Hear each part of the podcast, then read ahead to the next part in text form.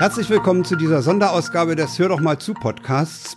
Ohne Paula, aber ich bin trotzdem nicht allein. Ich habe nämlich den Michael als Gast. Und warum das so ist, will ich mir kurz erklären. Den Michael habe ich kennengelernt auf dem Podstock 2019. Dann hat der angefangen zu podcasten. Das ist nach Podstock eigentlich immer der Fall. Und dann wollten wir den mal dazuschalten, weil ich nämlich leidenschaftlicher Hörer seines Dieselnomaden-Podcasts bin. Und das hat nicht geklappt. Wir haben die Termine nicht hingekriegt. Wir hatten auch den Anspruch, den dann live von seinem Arbeitsplatz in einer seiner Arbeitspausen dazuzuschalten. Terminlich ging es nicht, technisch hat es dann auch nicht funktioniert. Und dann haben wir gesagt, dann machen wir es halt mal extra in einer Sonderausgabe. Der Dieselnomade ist ein Podcast von einem Berufskraftfahrer. Das ist der Michael. Michael, kannst du mal erklären, wo der Unterschied zwischen Berufskraftfahrer und Trucker ist? Ja, einfach gesagt, ähm, nimmt ein Berufskraftfahrer seine Rechte und Pflichten wahr und ein Trucker fährt streng genommen einfach nur geradeaus. Um es mal auf einen ganz, ganz kurzen, blöden Punkt runterzubrechen.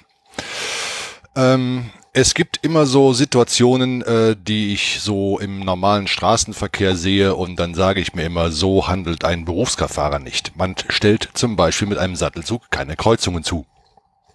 Aha, das, so heißt, der, das Beispiel. heißt, wenn ich dich recht verstehe, äh, ist der Berufskraftfahrer der ordentlichere von den beiden.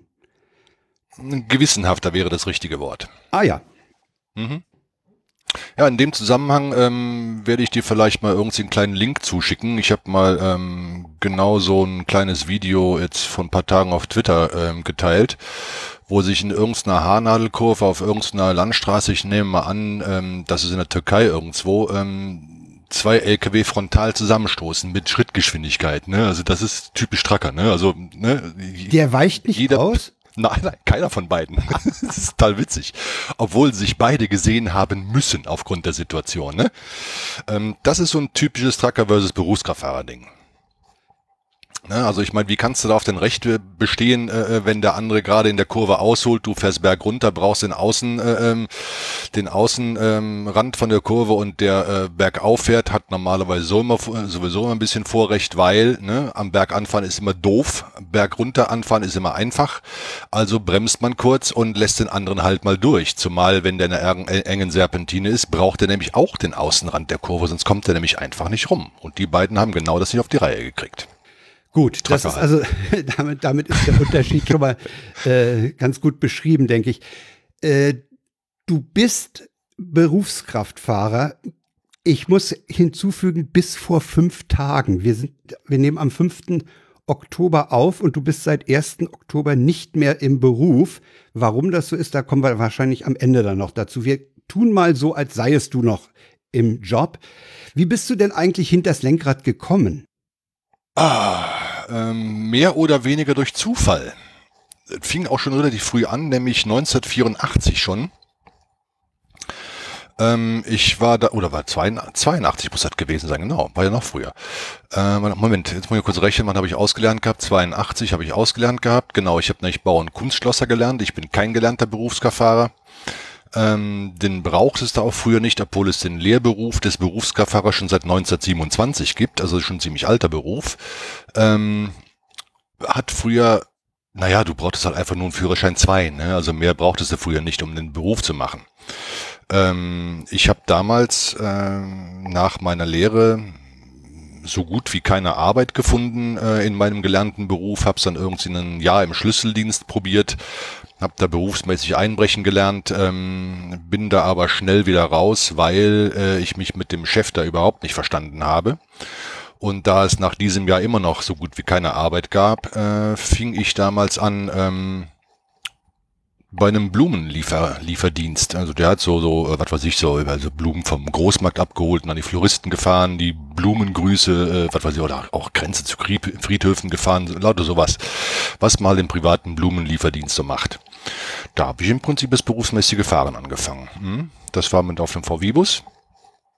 Von das da aus ist ja habe ich erheblich kleiner als das, was du, was du derzeit oder bis kurz vor Ende deiner Karriere äh, in diesem Job äh, gefahren hast. Denn du bist ja dann, auch- ja. irgendwann sind die Fahrzeuge ja größer geworden. Ne? Ja, das ist richtig. Also ich meine, gut, wenn jetzt äh, so wie ich äh, damals zur damaligen Zeit keinen Führerschein 2 hattest, warst du ja eh auf 7,5 Tonnen beschränkt. Aber wenn du als Fahranfänger ähm, jetzt mal auf einen LKW kommst und wenn es bloß ein 7,5 Tonner ist, dann bist du halt auch schnell mal überfordert. Ne? Allein schon von der schieren Größe des Fahrzeugs. Ne? Ähm, Nö, ich hatte dann vom, vom, ähm, vom Blumenlieferdienst aus habe ich mich an dem Kurierdienst selbstständig gemacht, habe da so gut zwei Jahre oder fast drei, äh, ja zwei Jahre eher, ähm, Pkw gefahren und äh, habe mich äh, dann in dem Kurierdienst ein bisschen verändert, habe größere Fahrzeuge gekauft, ähm, also einen kleinen Transporter in dem Fall, es war damals ein LT28 mit Anhänger, habe dann größere Touren übernommen und äh, bin dann irgendwann von Köln weg, also ich bin in Köln aufgewachsen, äh, nach Nürnberg umgezogen und da fing das LKW-Fahren dann richtig an. Ne? Also da habe ich mir dann tatsächlich ähm, einen Job gesucht bei einem ähm, Lebensmittellieferanten, der hat also ganz Bayern mit Putenfleisch und Gutfriedwurst versorgt. Das war damals der Grossist für Gutfried. Ähm, und bei dem habe ich es ähm, berufsmäßige LKW-Fahren angefangen. Damals noch auf 7 Tonnen weil größere Fahrzeuge hatte der auch gar nicht. Und als dann damals die Grenzen zum Osten aufgingen und unsere Kundschaft sich äh, in den Osten äh, weiter expandiert hat, ähm, also die Kaufländer zum Beispiel waren unsere Großkunden, ähm, kaufte mein damaliger Arbeitgeber den ersten 15 Tonner mit Schlafkabine schon. Äh, weil die Tour, die er da ähm, fahren sollte oder übernommen hatte, äh, auf zwei Tage angelegt war. Und ich war damals einer von drei Springern in der Firma. Und ähm, das heißt, ich habe keine feste Tour gehabt, sondern nur so Krankheits- und Urlaubsvertretungen gefahren oder Überhänge weggefahren, was halt so zu tun war. Ähm, und meinte dann zu meinem Chef, naja, wenn ich den ähm, Herrn sowieso mal äh, ersetzen soll, wenn er in Urlaub geht, sollte ich vielleicht einen Führerschein machen. Ne? Und ähm, mein Arbeitgeber war tatsächlich so freundlich, mir damals den Führerschein zu finanzieren. Der war nämlich damals schon nicht billig. So bin ich zum Führerschein 2 gekommen. Mhm. Und zu größeren Fahrzeugen damit auch. Ja, der 15 Tonner halt. Ne? Der ist jetzt zwar nur unerheblich größer als ein 7 Tonner. Also wir hatten kleine 7 Tonner mit neun Pal- Palettenstellplätzen, also relativ, relativ kurze Autos und der ähm, 15 Tonner, den wir hatten, das war einer mit äh, 15 Stellplätzen. Nun musst du mir und der Hörerschaft wahrscheinlich mal ungefähr einen Größenvergleich geben. Den, drei, den dreieinhalb Tonner, den kennt wahrscheinlich jeder noch. Das ist, das ist auch so der, der Lieferwagen, den man sich so bei, bei Robben und Wind jetzt wahrscheinlich leihen kann. Ja, Mich an. das sind so die, die typische Sprinterklasse, ne? Und der 15-Tonner, ist das, ist das der LKW, der auch mal den Sand zur Baustelle fährt, so ohne Anhänger? Nö, mit 15 Tonnen macht man halt meistens nicht, weil zu wenig äh, Sand drauf passt. Sand ist schwer. Äh, wie, wie groß muss ich mir einen 15-Tonner vorstellen? Naja, es kommt halt auf die Anzahl der Palettenplätze an, die der Aufbau hat, ne? Da Also die kriegst du durch in ja. verschiedenen Versionen. Also Paletten- die längsten haben so als 18 Euro, Stell- Euro, Palettenstellplätze. Europaletten. Genau, es passen immer drei nebeneinander, äh, Ja. Europaletten, ne, weil der Laderaum ist äh, ähm, streng genommen nur 2,40 Meter breit. Okay, eine Europalette ist 80 Zentimeter breit, von daher passt es nicht ganz, also ist der Laderaum immer ein kleines bisschen breiter. Das sind dann so Innenbreite von 2,45 Meter vielleicht. Da passen also drei Paletten nebeneinander. Und wenn du von diesen drei äh, Paletten, die nebeneinander stehen, das Ganze fünfmal hintereinander stellst, dann kommst du auf 15 Palettenstellplätze. Und dann bist du bei einer Innenlänge vom Aufbau von, Moment, das müssen wir rechnen, äh, 5 mal 80 Zentimeter, äh, Quatsch, ähm, 80 Zentimeter ist Breite. Äh, Länge 1,20 sind ähm, 6 Meter. Ah ja. Richtig Okay. falsch? Nee, es würde, ich würde sagen, das ist richtig. 6 Meter Innenlänge, genau.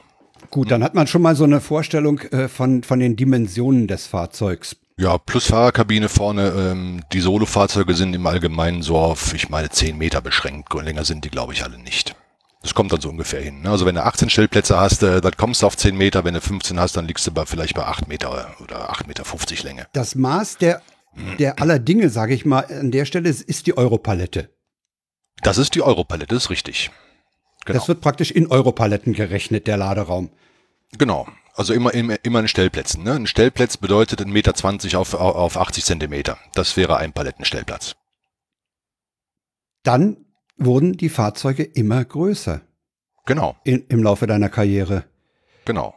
Der erste große, den ich dann gefahren habe, ähm, ja gut, kann man eigentlich nicht rechnen. Das war mal so eine Sondertour von meinem damaligen Arbeitgeber, wo ja so das äh, Putenfleisch gefahren habe, das war eine Satteltour von, ähm, also mit dem Sattelzug, den hat man uns ausgeliehen vom ähm, von unserem Standort in Nürnberg zum äh, Münchner Großmarkt. Das war, mein, war meine allererste Satteltour. Ansonsten bin ich ja bei ihm nur Solofahrzeuge gefahren. Ähm, aber ich meine, wenn du mal so einen großen Führerschein hast, ähm, möchtest du halt auch die großen Sachen fahren. Ne? Ja, möchtest du, aber das ist doch aber sicherlich auch ein ganz erheblicher Umstellungsaufwand äh, von, von einem äh, normalen 15-Tonner. Äh, der hat ja keinen Knick und der große hat ja einen Knick dann, ne? Oh, richtig. Ja, ja, das ist natürlich eine Umstellung, ganz klar. Ne? Also, ja, also, also bei Solofahren Fahrzeugen bist du ja, also es fängt beim Rück, Rückwärtsfahren fängt ja schon an. Ne? Also bei Solofahrzeugen bist du ja gewöhnt, ähm, du schlägst linksrum ein und das Auto bewegt sich linksrum äh, ums Eck. Ne?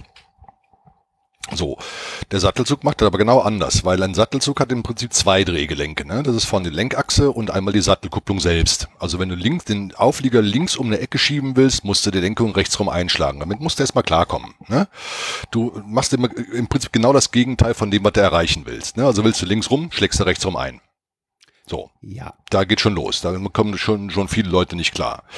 Bei einem Hängerzug wird das noch schlimmer, der hat nämlich drei Drehgelenke. Ne? Das ist einmal vorne ähm, die Lenkachse vom Zugfahrzeug, einmal die Hängerkupplung und einmal das Drehgestell vom Anhänger, wenn es denn ein Drehschemelanhänger ist. Es gibt natürlich auch Tandemanhänger, die haben das nicht.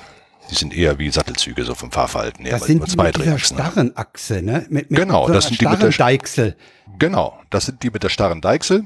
Die haben aber interessanterweise, äh, wenn ich mich recht erinnere, auch dann äh, nicht zwei, die haben schon zwei Achsen, aber die sind nicht vorne und hinten, sondern meist in der Mitte, ne? Na, grundsätzlich in der Mitte. Das lässt sich anders gar nicht machen. Okay. Ja, ja, bei, bei Tandemzügen sind die grundsätzlich in der okay. Mitte. Ne? Also hm. die kriegst du dann, normalerweise sind es zwei Achser, es gibt aber auch drei Achser, gibt's auch. Hm? Und die verhalten sich dann tatsächlich so wie Sattelzüge, auch da musst du rechts um einschlagen, wenn du links um, ums Eck willst. Das hast du nicht in der Fahrschule gelernt oder auch? Oder, nee, oder, oder, oder ist, das, ist das an Erfahrung im Job? Ja, das ist Training on the Job. Ne? Ich meine, grundsätzlich lernst du natürlich in der Fahrschule, äh, wie man so ein Fahrzeug rückwärts bewegt. Selbstverständlich. Du musst ja auch äh, in der fahrpraktischen Prüfung ne, ähm, einmal einen LKW umsetzen, quasi von einer Straßenseite auf die andere und einmal irgendwo rückwärts einparken. Das musst du selbstverständlich alles machen. Aber ich meine, bloß weil du einmal irgendwo rückwärts eingepackt, das kann, kannst du noch lange nicht rangieren. Ne? Ja, ja.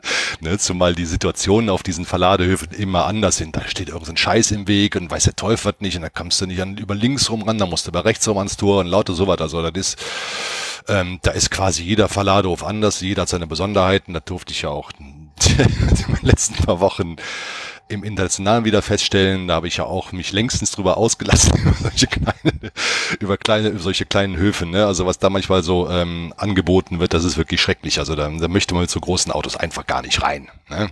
möchte man einfach nicht. Dann bist du äh, letztlich dann erfahren genug gewesen, um diese großen, die 40 Tonner zu fahren. Naja, du hast ja früher keine, äh, keine, ähm, wie sagt man, ähm, so, so Arbeitsproben abgegeben, wie man das in anderen Jobs macht. Ne? Also du wurdest früher gefragt, hast du einen Führerschein? Ja, okay, hier ist der Schlüssel, lass jetzt Auto fahr. Ne? Also so mehr oder weniger lief das genauso, also in den 80er und 90er Jahren. Ne? Und die Arbeitgeber, die haben dir einfach vertraut, dass du mit dem Auto umgehen kannst. Da gab es so wenige äh, Arbeitgeber, die dich irgendwie mal ähm, zur Rede gestellt haben, wenn du irgendwie mal eine Viertelstunde zum Rangieren gebraucht hast. Fiel einfach nicht auf. Ne? Das war kein Problem. Ist es heute übrigens auch nicht. Also äh, auch Anfänger werden heute problemlos eingestellt und finden problemlose, ähm, gerade in Zeiten des Fahrermangels, finden die Arbeit. Also das, was du an Rangierfähigkeiten brauchst, das lernst du auf der Straße, das lernst du nicht auf dem Hof. Grundsätzlich mal. Mhm. Ne? Und also wenn du einigermaßen begabt bist für das, was du da tust, hast du das auch schnell drin. Das dauert vielleicht eine Woche, zwei Wochen, dann bist du mit den meisten groben Situationen schon vertraut und ähm, kannst das Fahrzeug auch relativ gut einschätzen. Das geht dann schon. Du bist dann als Berufskraftfahrer mit den großen Dingern unterwegs gewesen. Ich hatte mhm. dich ja mal gefragt, ob du da so durch Europa cruist und auf Touren wartest, weil in dem Dieselnomaden äh, so rüberkam, ach, ich, dann habe ich die Tour gekriegt, dann habe ich die Tour gekriegt. Da sagtest du, das ist nicht der Fall gewesen. Also ihr fahrt nicht äh, mit einem leeren LKW durch Europa oder oder auch nur durch Deutschland und wartet darauf, dass ihr gesagt kriegt, hol mal da was ab. Das sind schon fest geplante Touren. Das sind festgeplante Touren. Also wenn du wirklich mal keine, äh, keinen Folgeauftrag äh, nach einer abgeschlossenen Liefertour hast, ähm, dann cruist du auch nicht rum, sondern bleibst du nämlich stehen und wartest an Ortenstelle, bis du Arbeit findest. Dafür sucht man sich natürlich ähm, einen geeigneten Parkplatz aus, selbstverständlich. Aber rumcruisen, das macht keiner. Das kostet einfach zu viel. Naja, ich, mein, viel ich, meinte, da, ich meinte das Rumcruisen auch nicht, dass du da auf der Autobahn wie ein Wilder durch die Gegend fährst und wartest, sondern äh, eher so von, von äh, äh, schon auf dem Parkplatz wartest auf einen Anschlussauftrag oder sowas, was Ja. du ja auch sagtest. Ja, ja das Ja. kommt vor. Hm, Das kommt tatsächlich vor, ja, ja. Also das kommt auch heute noch vor, dass du mal irgendeinen Auftrag wegbrichst oder sowas. Äh, ja, ja, das geht schon. Hm, klar. Du sagtest ein Park, auf dem Parkplatz warten. Als ich neulich äh, unterwegs war auf der Autobahn, waren die Parkplätze relativ voll. Gibt's das, gibt's da Probleme, dass man keinen findet? Ja. Also wir haben hier äh, Parkplatznoten, ne? anders kann man das gar nicht nennen. Ne? Also ähm, die, die Zahlen, die ich so kenne, liegen so bei 10.000 rum von Lkw-Parkplätzen, die allein hier in Deutschland fehlen. Ja, und wenn ich so, naja, nach einer bestimmten Zeit, das ist so meistens so 17 Uhr so rum, werden die Parkplätze halt schlagartig voll. Ne? Also besonders an den großen Fernverkehrsstrecken. Gut, jetzt, jetzt findest du keinen Parkplatz. Hm? Und du bist ja dann doch irgendwann auf den Parkplatz angewiesen, weil du ja nicht beliebig lange fahren darfst. Richtig, genau. Ja, hast du halt ein Problem, ne? Also ähm, entweder reißt du Längzeit oder findest einen, ne? Also wenn, wenn du halt keine Längzeit mehr übrig hast, dann bleibt dir halt nichts anderes übrig, als, was weiß ich, wenn auf der Autobahn nichts findest, fährst du halt mal von der Autobahn runter, guckst dir mal ein Industriegebiet an, die sind ja meistens irgendwie autobahnnah. Äh, häufig findet man da Standplätze, wobei ich auch schon gesehen habe, dass heute die Gemeinden dazu übergehen und äh, solche LKW-Standplätze sind ja keine Parkplätze, sind meistens so ganz normale Parkstreifen neben dem Bürgersteig oder so, ähm, dass sie die mit großen Felsen zustellen, damit dann ja kein LKW parkt. Ne? Also verstehe ich nicht. Ne? Aber egal.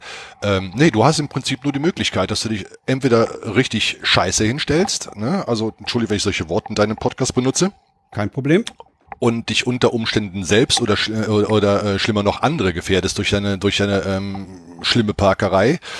Ähm, oder aber du fährst halt so lange, bis du einen findest. Ne? Und dann kann es natürlich sein, dass du mit der äh, Lenkzeit ähm, in Konflikt kommst. Ne? Das kann da passieren. Ne? Ich meine, gut ist, wenn du noch irgendeine Stunde übrig hast, ähm, kannst ja zweimal pro Woche, kannst ja zehn Stunden, ne? also wenn jetzt sagen wir mal äh, eine halbe Stunde vor äh, Ablauf der äh, Lenkzeit ähm, anfängst Parkplätze zu suchen, also mir hat das meistens gereicht. Ähm, wenn es dir nicht reicht und du hast noch eine Zehner, eine, eine Zehner äh, Schicht übrig, also quasi noch eine Zehner Lenkschicht übrig, dann ähm, ja, bist du zumindest an dem Tag schon auf der sicheren Seite. Dann kannst du auch schon mal überziehen. Also die neun Stunden. Ihr habt zehn Stunden Lenkzeiten als Maximum? Und dann habt ihr auch, dann habt ihr auch ver verordnete Ruhezeiten. Das heißt, Richtig. du musst zwischen diesen Zehner Lenkzeiten, äh, die können nicht aneinander gehen. Also da, da sind minim, minimale Ruhezeiten vorgeschrieben. ja, zwischen solchen das- Zehnerblöcken. Mhm, Genau. Das wären, ähm, also generell definiert sich Lenkzeit so, du musst halt einmal in 24 Stunden musst du quasi ähm, ähm, zusammenhängend elf Stunden gestanden haben. In 24 Stunden. So definiert sich die Ruhezeit. Ne? Also wann du die Ruhezeit machst, ist natürlich dir überlassen. Das ist auch immer den Einsatzzwecken und den Einsatzzeiten geschuldet. Aber innerhalb von 24 Stunden musst du einmal elf Stunden zusammenhängend nehmen. Die kannst du zweimal die Woche auf neun Stunden verkürzen. Das wäre zum Beispiel Zugunsten so längerer Lenkzeiten dann. zugunsten zu längeren Lenkzeiten. Genau. Ah ja. Hm. Aber du könntest, du könntest auch fünf Stunden fahren, elf Stunden Pause machen und dann nochmal fünf Stunden fahren. Nee, du darfst maximal viereinhalb Stunden fahren. En bloc.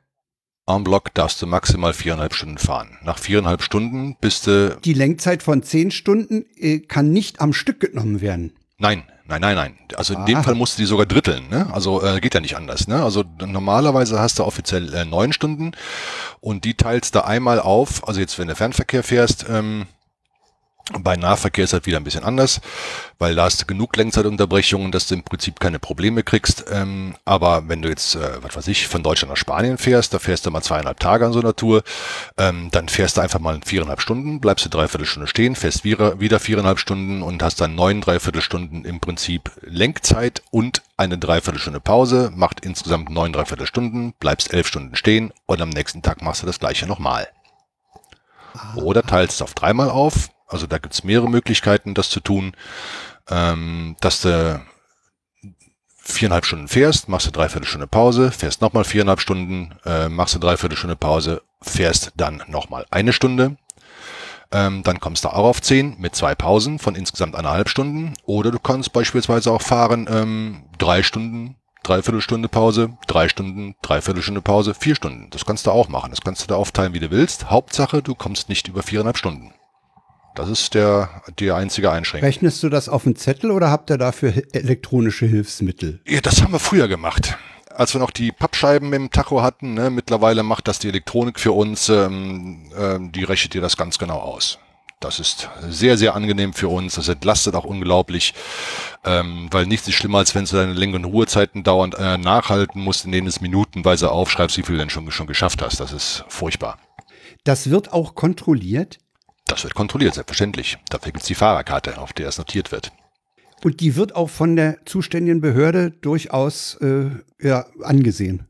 Ja, dafür ist die BAG zuständig. Also das ist die äh, zuständige Kontrollbehörde für die, für die Einhaltung der Sozialvorschriften und die kümmern sich verstärkt um Fahrerkarten. Das heißt, wenn du in Kontrolle kommst, ähm, was sie nicht einfordern dürfen, äh, Moment, was, was dürfen sie nicht? Weiß ich gar nicht. Äh, egal, habe ich vergessen. Falscher Gedankengang. Ähm, ja, dann zeigst du also deine, ziehst deine Fahrerkarte aus dem, aus dem äh, Tachografen raus, ähm, übergibst du dem Kontrollbeamten, der schiebt ihn in den Laptop und hat sofort alle ähm, Lenk- und Ruhezeiten inklusive deren Verstöße äh, auf dem Bildschirm. Das ist also jetzt nicht mehr die Pappscheibe, sondern eine SD-Karte, nehme ich an. Nö, das ist ein, äh, im Prinzip äh, ist das so ein Chip wie auf dem auf der EC-Karte drauf. Ach so. Hm? Okay. So sieht der aus, ja. Hm? Ist aber Gott sei Dank nicht NFC-fähig. obwohl, obwohl die BRG jetzt mittlerweile bei den Tachografen der neuesten Generation die Fahrer nicht mehr an, äh, anhalten braucht, die lesen das on the fly aus, wenn sie an dir vorbeifahren. Ehrlich? Ja. Geil. Ja, das kannst du zwar im Tachografen abstellen, ähm, äh, das, also diese Möglichkeit musst du haben, wegen dem Datenschutzgesetz da, ne? Ähm, aber ich sag mal so, wenn du das abschaltest, bist du halt auch sofort verdächtig. Ne? Also lässt es lieber an, hast du einfach die Kontrolle gespart. Ne? Ja, okay. ja, das geht in, in neuesten Generationstachos geht das ja. Vorbeifahren, ja. Ja, ja, ja. Die haben Telemetrie drin und die ist also äh, über eine bestimmte Schnittstelle kann das ausgelesen werden und zwar im Vorbeifahren. Hm? Das sind meistens so, so graue VW-Busse mit einem blauen Band drauf, da steht dann meistens drauf BAG. Das ist die Bundesautobahngesellschaft? Oder? Nee, das ist Bundesaufsichtsgewerbe für das Güterkraft, das Bundes, das Bundesaufsichtsamt für das Güterkraftverkehrsgewerbe, so heißt es. Viel ja, länger ging es ja dann auch kaum noch, ja, super. Da können wir Deutschen ja gute ja, ja. lange Worte bilden. ja, ne? ja, so. Gutes, gutes Kita-Gesetz, ja. Genau. Damit ist die Arbeitszeit eigentlich äh, schon mal fast hier äh, abgehandelt. Du ja, musst, noch nicht du, ganz. Nee, es gibt, nee, gut. es gibt noch eine kleine Besonderheit Ja, ähm, fürs Nahverkehrsgewerbe. Also wenn du jetzt zum Beispiel im, im üblichen Verteilerverkehr fährst, ne? Dann kann es dir passieren, dass an deinen normalen Arbeitstagen du einfach keine viereinhalb Stunden Lenkzeit zusammenbringst. Schaffst du einfach nicht. Aber Pause musst du trotzdem machen. ist, ist, ist der Lieferverkehr in die Innenstadt. So, sowas zum Beispiel, ne? Also was weiß ich vom Güterverteilzentrum, dann diese, diese, ja, diese, diese Kleinere, kleinere da, ne? Portionen verteilen. Genau, ne? So. Ähm, Das ist dann aber auch kein 40-Tonner mehr.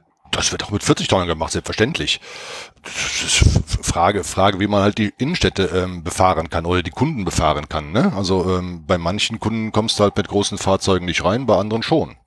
Hat damit Das nichts heißt, zu tun. Du es ist durchaus denkbar, dass aus einem Güterverteilzentrum oder aus einem Großlager drei Aldis von einem beliefert werden. Ja klar, natürlich. Ja klar. Ne? So, und dann ist es halt so, ähm, dann, wenn du äh, solche Regeln nicht einhalten kannst, musst du nach spätestens sechs Stunden Lenk- und Arbeitszeit deine Pause machen. Diese Regelung gibt es noch. Ist aber für den Fernverkehr eher, eher uninteressant. Das ist Nahverkehr dann, ja. Mhm. Du musst ja auch mal tanken, ne? Mhm. Ja, kommt ab und zu mal vor, so einmal die Woche. Nun ist das ja, das ist ja bei den bei den großen äh, ist das ja äh, auch eine etwas, etwas größere Menge, die da getankt wird. Ja, ich sag mal so, wenn ich meinen Tank voll, voll mache, ist jeder normale PKW überladen, ne? ja klar, da passen halt so mal rund 1,1 Tonnen Sprit rein, ne? Das ist schon viel. Ja. Ja, also ich, ähm, naja, also die, die sind immer ein bisschen unterschiedlich konstruiert, aber gewöhnlicherweise im Fernverkehr fährst du heute zwei Tanks. Ne? Also das ist, ähm, seit Ende der 90er ist das so. Ich habe damals äh, Ende der 90er im Spanien-Fernverkehr tatsächlich einen der ersten Scania gehabt, die zwei Tanks äh, drauf hatten. In der Größenordnung, also die MAN hatten die äh, früher auch äh, zwei Tanks, aber die waren halt in Gesamtmenge nicht größer als 600 Liter weil dann bist du nämlich damals in Konflikt mit dem äh, GGVS gekommen, also hier äh, mit, mit Gefahrgutverordnung. Ne? Ähm, du durftest früher ähm, so große Mengen in solch großen Behältnissen nicht transportieren, ohne dass du dafür einen Gefahrgutschein brauchtest. Ist, ist das äh, gelockert worden? Ja, das ist dann geändert worden. Also äh, früher warst du halt auf eine Tankgröße von 600 Litern begrenzt. Ne? Also mehr durftest du einfach nicht fahren, weil dann war das Ganze nämlich gefahrgutpflichtig. Meiner hatte ähm, ne, warte mal, das war anders. Du warst auf insgesamt 600 Liter begrenzt. So, du konntest da mehrere Tanks fahren, also beispielsweise zweimal 300 Liter konntest du machen. Der MAN hatte das zum Beispiel, den ich damals Aber hatte. die Gesamtmenge. Die Gesamtmenge durfte 600 Liter nicht überschreiten. So. Und dann wurde aber gesagt, naja, die Definition ist ja nicht die Menge an sich, sondern das, das Transportbehältnis. Ne? Also der Transport, das Transportbehältnis ist ja im Prinzip dein Tank wenn du jetzt zweimal 600 Liter, 600 Liter fährst, dann hast du die Bestimmungen des GGVS immer noch eingehalten und bist nicht, also das war damals so die Argumentation, und bist dann trotz der Mehrmenge nicht im GGVS-Bereich, weil du quasi zweimal Mindermenge fährst sozusagen. Das sind Betriebsstoffe. Die Gesamtmenge war dann egal, äh, solange das Einzelgefäß im Rahmen war. Genau. Und das ist dann irgendwann geändert worden. Ähm, heutzutage darfst du, glaube ich, insgesamt 1200 Liter fahren ähm, auf zwei Tanks, äh, wobei der ein Tank nicht größer als 900 Liter sein darf, glaube ich. Das geht auch schon aus Platzgründen nicht mehr. Ich wollte ich gerade sagen, ich meine, du hast doch unter, ja? unter, unter, dieser Zugmaschine, da ist ja nicht beliebig viel Platz. Also 11, 1100 Liter, das sind, das ist äh, mehr als ein Kubikmeter. Ja, ja das ist etwas das, mehr als ein Kubikmeter, das ist richtig, ja. Da überlege ich gerade, wo, wo, wo äh, bringt man die unter? Na, hinter der Kabine, links und rechts am Rahmen. Da siehst du, siehst du immer schöne große Tanks. Ja, die sieht man, klar. Wenn es ein nahezu kubischer Tank ist, kannst du mal davon ausgehen, dass er 600 Liter hat. Wenn der Tank ein bisschen länger gestreckt, aber dafür ein bisschen flacher ist, ist es meistens ein äh, 900 Liter Tank. Da ist dann meistens noch mal ein kleines Abteil hinten dran für AdBlue. Das ist dann mittlerweile integriert, ähm, sodass du auf der linken Seite, ähm, also meistens ist die linke Seite, ähm, ungefähr 1000 Liter fährst und die restlichen äh, 300 Liter oder je nachdem wie groß der Haupttank ist, 400 Liter kann auch sein. Ähm, Im zweiten Tank auf der rechten Seite hast du den quasi noch ähm, als ähm, zusätzlichen, zusätzlichen Tank hinten, äh, Quatsch, auf der rechten Seite dann hängen. Aber insgesamt darfst du quasi nicht über 1200, 1200 Liter kommen. Die brauchst du ja aber auch, weil das Ding frisst ja unheimlich viel Sprit. Oh, das geht mittlerweile. Also ich war sehr überrascht, als damals der neue Actros rauskam. Also wir reden hier vom MP4, der offiziell nicht MP4 heißt, sondern New Actros, also das ist die ganz neue Actros-Baureihe da wurden die Motoren dann tatsächlich auch endlich mal sparsam. Ne? Also ich habe es jetzt in den letzten paar Monaten geschafft, sowohl den Scania, den ich gefahren habe, das waren 540, 500, wie viel hatten der gehabt? Quatsch, 450 PS Auto gewesen. Und der Actros, den ich zuletzt gefahren habe, war ein 510 PS Auto. Der Motor war auch eine Stufe größer. Der hatte, ich glaube, so hat er 14, noch was Liter Hubraum. Der kleinere Scania, der hat 11 Liter noch was. Also kleinere Motoren brauchen natürlich normalerweise auch etwas weniger Sprit. Ne? Ähm, die habe ich beide schon unter 20 Liter gekriegt. Beide. Du sagtest aber auch schon mal was von 30 Litern. Ja, ähm, kommt immer drauf an, drauf an, was der Motor denn zu leisten hat. Ne? Also ich meine, klar, wenn du jetzt äh, leichte Ware fährst äh, und bist du im Bereich von 4, 5 Tonnen, braucht der auch wenig Sprit. Ne? Wenn jetzt irgendwie, was weiß ich, wie, wie ich da mit einer Ladung Tiefkühlzeug von, von Hamburg runter äh, nach Günzburg gefahren bin, über die Kasseler Berge drüber äh, und bist da mit 40 Tonnen voll ausgeladen, dann säuft der halt auch. Gar keine Frage. Klar, den bringst du auch heute noch locker über 40 Liter Das geht schon. Aber nur halt nicht mehr in Dauer.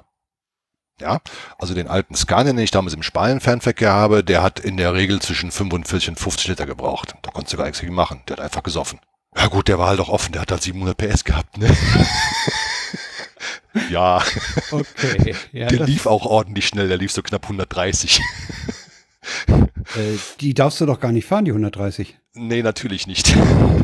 Äh, damals in Spanien durftest du schon schneller fahren. Ich glaube, damals durftest du in Spanien, glaube ich, 110 fahren, also ähnlich. Sind die, sind die gedrosselt? Weil ah, neulich die, eine Meldung ja, durch, ja. Durch, durch die Medien ging, dass er bei Bayreuth oder bei Bamberg einen, einen Lkw-Fahrer mit nicht nur mit 1,5 Promille, sondern auch mit 138 km/h erwischt haben. Ja, die hatte ich auch gelesen, ja, ja. Äh, also ähm, gewöhnlicherweise gilt hier in Deutschland eine Beschränkung von 80 km/h für Fahrzeuge über 3,5 Tonnen. Oh, das ist ja dann auch schon der 15-Tonner, der ist ja dann auch schon. Das ist sogar schon der, der Kleintransporter, der äh, 5 Tonnen hat. Ja. Der darf auch nur noch 80 fahren. Also, ne, es gibt ja hier diese Sprinter, ne, gibt's ja in den Varianten 2,8 Tonnen, 3,5 Tonnen und größer. Ne, also größer sind sie dann meistens, wenn sie eine Zwillingsbereifung haben, dann kannst du davon ausgehen, dass es ein 5 Tonner ist. Den fährst du auch nur noch mit Tempo 80. Hält, halten sich zwar die wenigsten dran, weil die auch nicht gedrosselt sind, aber alles ab 7 Tonnen ist gedrosselt.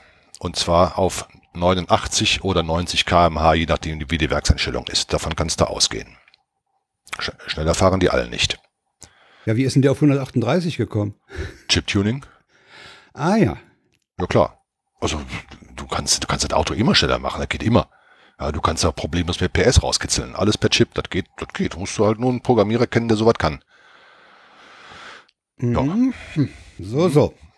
Ja, nützt aber nichts, ne? Also das, was da an Geschwind mehr, mehr, Geschwindigkeit äh, und so hast, das machst du halt äh, alles durch erhöhten Spritverbrauch, äh, musst du das bezahlen. Das rächt sich auf Dauer nicht. Chip-Tuning, das ist das, wo äh, Pkw-Firmen dann mal den äh, Hebel ansetzen, um äh, auf der Straße dreckiger zu fahren als im Labor.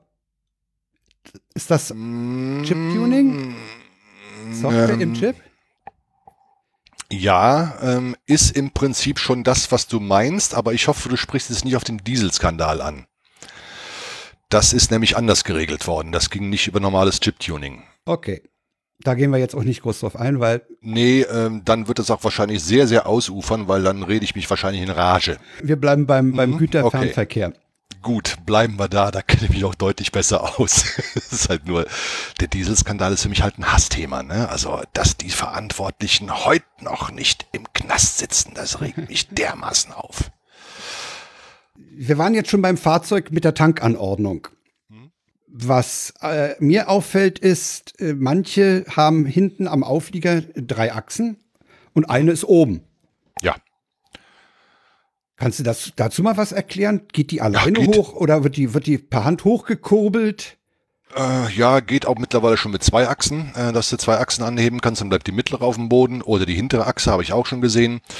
Ähm, es ist äh, übers Vierwege-Bremseventil und über den ALB, das ist der automatisch lastabhängige Bremskraftregler. Über diese beiden Module werden die sogenannten Liftachsen gesteuert. Ne? Also du hast heute den Auflieger voll von Sensorik. Ich meine, ich äh, mache mein Display in der Zugmaschine auf und weiß, wie viel hinten, äh, wie viel äh, Reifendruck äh, auf der hinteren Aufliegerachse der linke Reifen hat. Das weiß ich alles. Ich weiß auch die Achsgewichte, weiß ich auch alle. Hast du früher alles nicht gesehen. Ne? Also ich sehe immer, ob meine Achsen überladen sind. So.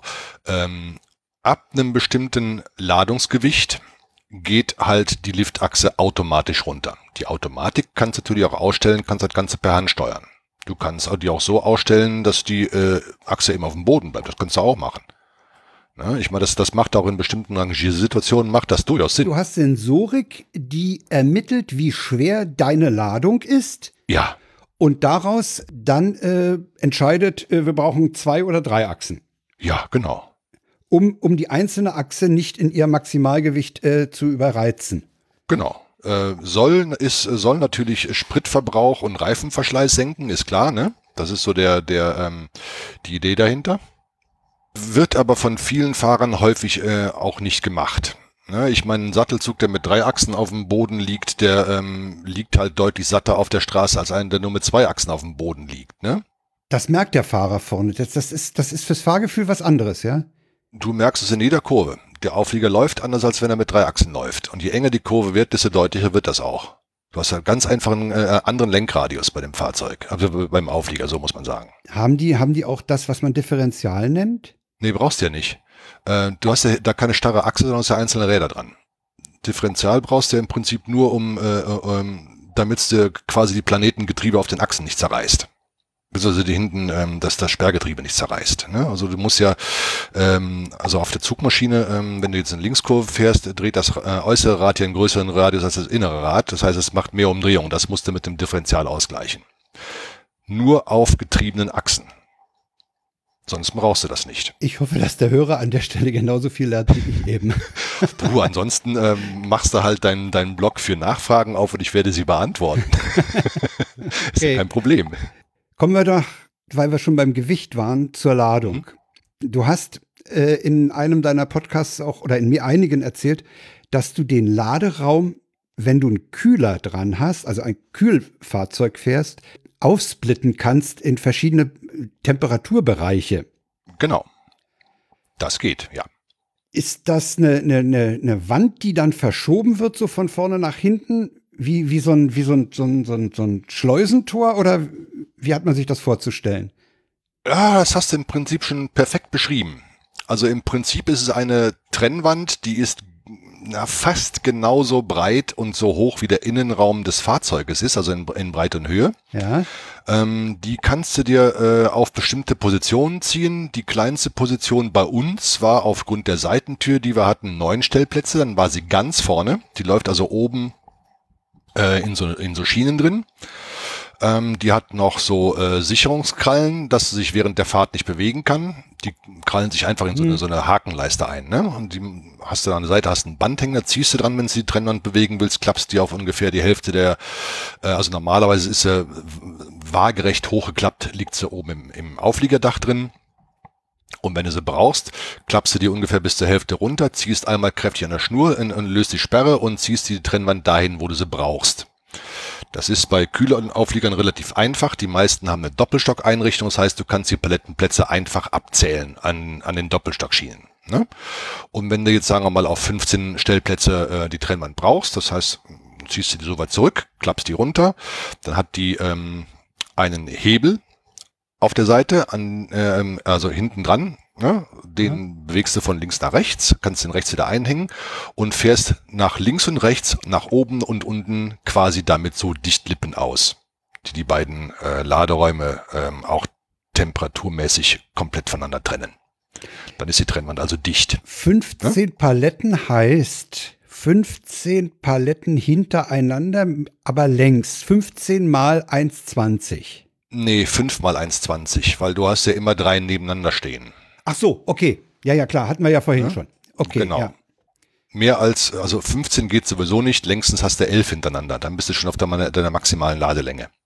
Äh, ja. In Auflieger passen 33 Paletten rein. Genau. Das heißt 11 in Länge und 3 in 11 Breite. In Länge und 3 in Breite. Genau. Und in Höhe? Das kommt auf die Palettenhöhe an. Also es kommt auch auf den Auflieger an. Äh, wenn du Standardauflieger ähm, fährst, dann kannst du Palettenhöhen von, ich meine, zwei Meter und 20 so rum, zwei Meter 25 so rum fahren. So ungefähr ist die hoch. Das heißt, der Auftraggeber macht dann die Palette so hoch. Ja, maximal, ne? Maximal so hoch. Okay. Ja, gut, die, die, die, die, äh, die ähm, ganzen Aufliegermaße sind alle bekannt. Ne? Also äh, wir haben ja auch die Möglichkeit gehabt, Doppelstock zu fahren. Das heißt, äh, ähm, dann passen halt 66 Paletten rein. Ähm, also du kannst Paletten aufeinander stapeln, aber manche Paletten sind halt nicht stapelbar sind aber trotzdem nicht allzu hoch, was weiß ich, fünf Lagen hoch, dann sind sie vielleicht 1,10 Meter, 1,20 Meter zwanzig hoch. Dann hast du in den Schienen deine, deine äh, Ladebalken äh, laufen, die ziehst du halt auf die dementsprechende Höhe runter und dann kannst du äh, auf diese Ladebalken die, äh, über die anderen Paletten nochmal drei Paletten drüber stellen. Und das halt ah ja, das, heißt, das heißt, du hast, du hast praktisch Querstreben für die zweite Ebene dann. Genau, genau. Ah ja. Ne? Da kannst du dann mal noch Balken, also noch Paletten draufstehen. Die Balken sind Das heißt, die Palette steht auf nicht auf der unteren Palette direkt, sondern ja. auf, auf einem äh, Gitterrost sozusagen. Nee, einfach auf Ladebalken. Auf, auf, auf Balken, sind, ja, ja. Genau, die sind in, in, einem, in einem Abstand von einem Meter 10 oder so sind die. Die Balken selber haben so eine Auflagefläche von 5 Zentimetern vielleicht. Also hast du insgesamt 10 Zentimeter äh, Palettenauflagefläche. Du hast ja hinten einen Balken und vorne einen Balken, ne? Um den, die hintere, ja, also klar, Palette hat zwei Enden, also braucht er zwei Balken. Ich versuche versuch hier gerade wieder Sachen zu erklären, die ich gerade irgendwie nicht hinkriege. Ne? Also du kannst schlecht auf einen Ladebalken alleine eine Palette stellen, die wippt dir halt hin und her. Ja. Also du brauchst vorne einen Ladebalken und hinten einen Ladebalken. So. Die hast du, wo hast du diese Ladebalken? Im Laderaum an der Seite irgendwie oder oben oder wo, wo hältst du die vor? Äh, Im Dach. Die schiebst du ganz nach oben. Also die laufen normalerweise in der Schiene drin. Hoch runter. Und ähm, Genau, und dann, äh, ah, dann ja. kannst du die, äh, da sind dann so viereckige Raster drin. Ah, warte mal, ich habe irgendwo mal Fotos von, von solchen, von solchen ähm, Schienen gemacht. Ich äh, lass dir mal ins Zukommen, kannst du mal irgendwie, was weiß ich, machst du Shownotes oder sowas, kannst du mal da reinpappen. Da haben wir jetzt schon mal den Innenraum äh, und, und die, die mögliche Ladungsverteilung. Mhm. Wenn du jetzt zwei Ebenen übereinander hast, hast du da hinten, äh, es, es gibt so LKWs, die haben hinten so einen kleinen Gabelstapler dran. Nimmst du den ja. dann zum, zum Entladen oder? Nee, äh, du brauchst aber auf jeden Fall eine Doppelstockameise, sonst geht's ja nicht. Ne? Also eine normale Ameise hat ja nur einen äh, Träger, mit dem du Paletten anheben kannst und eine Doppelstockameise hat deren zwei. Ne? Also einen, mit dem du die unteren Paletten anheben kannst äh, und einen, mit dem du die oberen Paletten anheben kannst. Wieso denn das? Weil man den einen nicht so weit hochfahren will, oder? Richtig, ne, weil du es nicht kannst. Du kannst einen allein nicht so weit hochfahren. Du brauchst immer, also eine das, normale. Das würde, das würde das Gleichgewicht der Ameise stören, oder wie? Nein, das ist, das ist aus, aus technischen Gründen nicht anders äh, machbar. Ähm, normalerweise ist es so, ähm, eine Elektroameise hat halt wie so ein ganz normaler äh, Hubwagen auch, so zwei so ähm, ungefähr 1,20 Meter lange Holme. Ja sind vorne zwei Rollen drunter. Hinten hast du meistens eine zentrale Rolle, die auch angetrieben ist äh, bei einer Elektroameise. Und wenn du unter die Palette drunter fährst, lupfst du die Palette kurz an. Das war's dann. So, wenn du da jetzt Doppelstock draus machen wollen würdest, oder sagen wir mal so, du willst sie so weit anheben, dass du quasi die obere Palette runterheben wolltest, dann müsstest du diese Ameise so weit anheben, dann müsstest du so ein ja, langes ja. Gestänge für die untere Rolle, die vorne drunter sitzt, wo sie drauf läuft, äh, haben. Und du würdest trotzdem, ne, weil das Gestänge von der, von der Rolle noch darunter ist, äh, ähm, würdest du das einfach nicht auf die Höhe kriegen. Also hast du deine Gabel ganz normal und diese Gabel kannst du anheben und unten hast du noch eine zweite Gabel, wo dann die, die Laufrollen von der, von der Ameise drin laufen. Und wenn gut geladen ist, kannst du dann auch noch zwei Paletten gleichzeitig rausheben. Eine untere, meistens ist, also ist zwei übereinander äh, gleichzeitig bewegen. Genau, ja. Aber meistens ist so gut nicht geladen. die Paletten kleben gerne miteinander. Also man lädt schon einzeln ab, macht man schon. Machst du das oder macht das ein anderer? Das Laden? Ah, das kommt immer auf die Kunden an. Ähm, also äh, mittlerweile hat es sich durchgesetzt, dass die, äh, dass die Fahrer eigentlich selber abladen. Und auch selber beladen natürlich, ne? Das war früher mal ganz anders geregelt. Früher durften also äh, LK-Fahrer im Fernverkehr nicht zu Ladetätigkeiten herangezogen werden. Ähm, und Fernverkehr definiert, definiert, definiert sich über die Standortregelung. Das heißt, alles, was über 50 km vom angegebenen Standort oder angenommenen Standort, so ist die korrekte Bezeichnung, drüber ähm, wegliegt, ist Fernverkehr. Also wenn ich jetzt ne, mein Wohnort Heilbronn. Wenn ich von hier aus beispielsweise nach Karlsruhe fahre, ist das schon Fernverkehr, weil Karlsruhe ist mehr als 50 Kilometer entfernt und ist eigentlich direkt um die Ecke. Also 50 Kilometer ist dann dieser Nahverkehrsradius. Genau. Alles im Bereich von 50 Kilometer ist Nahverkehr und alles drüber ist Fernverkehr. Gab es früher auch unterschiedliche Konzessionen dafür. War ganz kompliziert. Ja. Es gibt noch den, den erweiterten Nahverkehr, gibt es auch noch. Das sind 75 Kilometer wenn du jetzt entlädst, äh, dann äh, ziehst du diese, äh, an, wir müssen anders rangehen. Du fährst rückwärts an diese Ladebuchten ran, die, wir, die jeder wahrscheinlich schon mal bei DHL-Verteilzentren oder bei anderen Kaufland-Großlagern gesehen hat. Da fährst du rückwärts ran. Genau. Wenn du jetzt selber entlädst, dann nimmst du deine Elektroameise oder, oder ja, die, haben die meistens der Kunde. Welche? Ja, Kunde meistens stellt der Kunde die. Ja, ja, also normalerweise, ja, äh, Elektroameise ist halt groß und schwer. Ne? Die wiegt ungefähr 800 Kilo und nimmt dir auf jeden Fall einen Palettenstellplatz weg. So. Und Ja, der deswegen hängt doch weigern sich dran. Ich, ich sehe die doch Nein, nein, das ist, Moment, das ist ein Mitnahmestapler, das ist was anderes. Aha. Mit dem Mitnahmestapler kannst Okay. du dein Fahrzeug von der Seite beladen zum Beispiel. Das hat aber mit einer Doppelstockameise überhaupt nichts zu tun. Okay, okay. Nee, nee, also das, äh, ähm, das, also das die Ameise nicht. nimmt dir einen Palettenstellplatz weg. Genau. Deswegen führt die keiner mit. Außer die, Die Spitze, stellt dann der Kunde. Schon. Die haben die Kunden zu haben, selbstverständlich. Wenn die Doppelstock beliefert werden wollen, haben sie auch dementsprechend Lademöglichkeiten vorzuhalten. Das kannst du nicht auch noch auf die Spedition abwälzen. Das geht nicht. Gut, dann kommt dann, dann kommt an diese, an, bist, bist du rückwärts an die Rampe rangefahren und dann kommt dort einer, der die, der die für diese Firma bestimmte Ladung entlädt. Oder machst du Ja. das? Das kommt auf den Kunden an. Also, ne? Bei einigen Kunden, also Kaufländer, äh, Lidls, Großläger, Aldi, die haben das überhaupt alles angefangen, dass die Fahrer selber entladen, weil sie wollen ja Personal sparen, ne? Ähm, da entlädst du grundsätzlich selbst. Also das ist auch immer relativ einfach und selbsterklärend.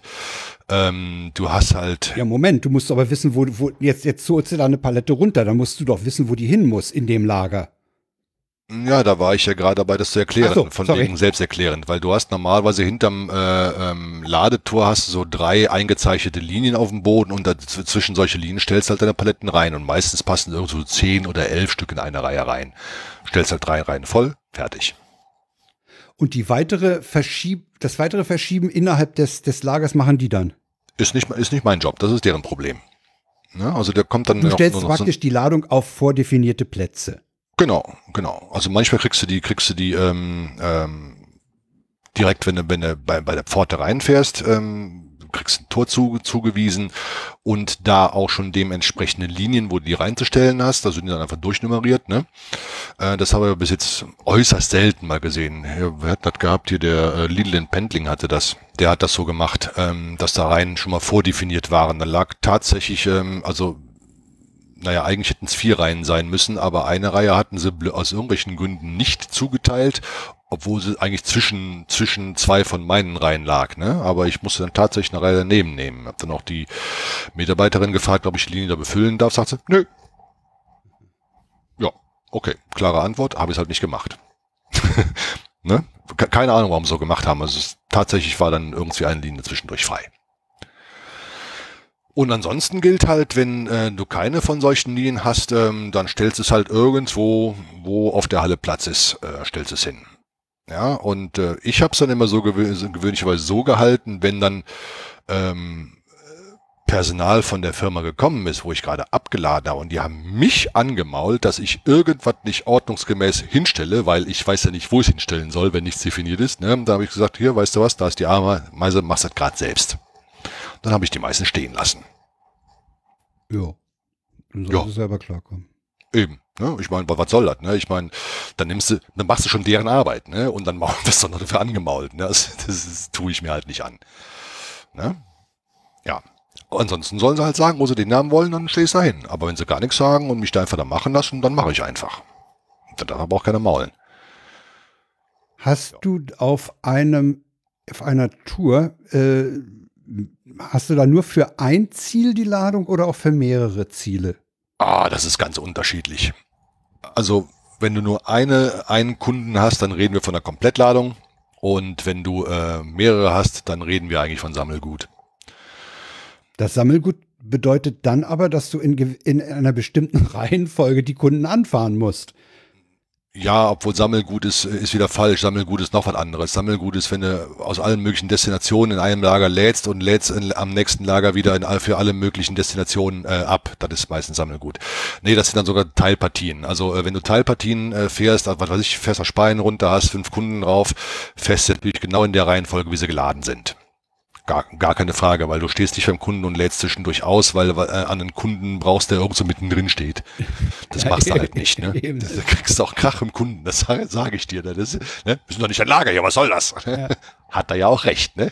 Ich, ziehe gerade gedanklich so die, äh, die Analogie zu Güterzügen. Ah, okay. Ne? Die müssen, Mhm. die werden ja am Abrollberg auch in der Reihenfolge zusammengestellt, wie sie dann gegebenenfalls auseinanderrangiert werden. Genau. Deswegen Habe ich früher dann- immer gerne zugeguckt, Ja, weil ich ich bin nämlich auch. am Rangierbahnhof Gremberg groß geworden. Gut. Also haben, wir- haben wir das Entladen, haben wir, haben wir äh, das, das B-Laden ist wahrscheinlich analog. Äh, da stehen irgendwelche Paletten, äh, die werden dir draufgeschoben oder du schiebst sie drauf. Oder du schiebst selber drauf, genau. Ja. Wir waren vorhin bei der Teilung des Laderaums. Mhm. Das hat ja Temperaturgründe im Wesentlichen. Das hat ausschließlich Temperaturgründe. Ansonsten macht es. Na, Macht's äh, keinen Sinn. äh, Moment, nee, nicht ganz. Ähm, bei wo macht das noch Sinn? Komme ich gerade nicht drauf. Ähm, es gibt aber noch eine Anwendung, wo, äh, wo äh, Trennwände durchaus Sinn machen. Ähm, ah, ich glaube im Gefahrgut, wenn du bestimmte Zusammenladeverbote zu beachten hast, müssen wir aber noch schlau machen, bevor ich da was So Falsches erzähle. Ähnliches schoss mir eigentlich das auch durch den Kopf, aber ich hab's, Ja, ja. ich wollte nicht doof darstellen, deswegen habe ich es nicht gesagt. Ah, da, ich meine, ich meine, da gäbe es doch irgendwas, äh, ähm, was du auf gar keinen Fall zusammenladen darfst. Äh, ähm, ist, mittlerweile ist das wenig geworden. Also Trennwände finden eigentlich nur auf Kühlfahrzeugen statt.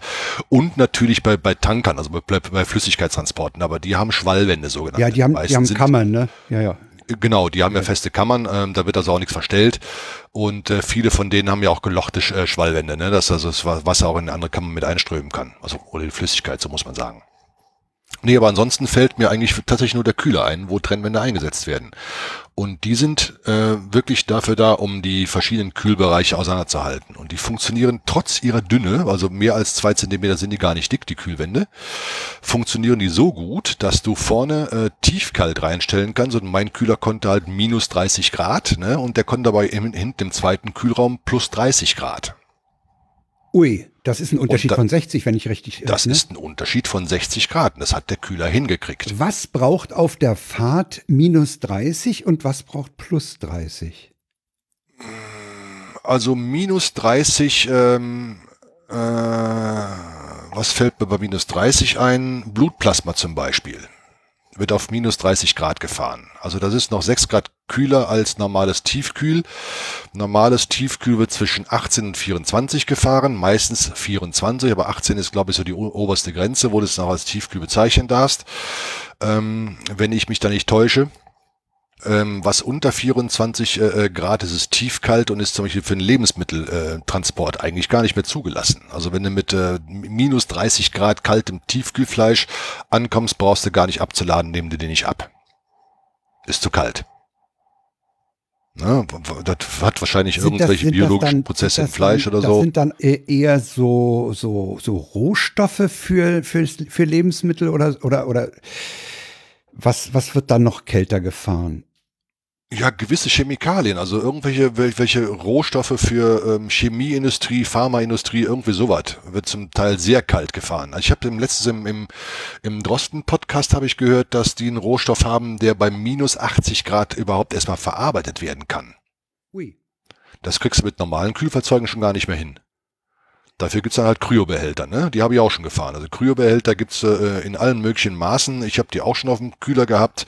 Dann fährst du halt so eine Ladung halt mit minus 24 oder minus 30 Grad und der Inhalt von dem, von dem, von dem Kryofass ist dann halt minus 50 oder minus 60.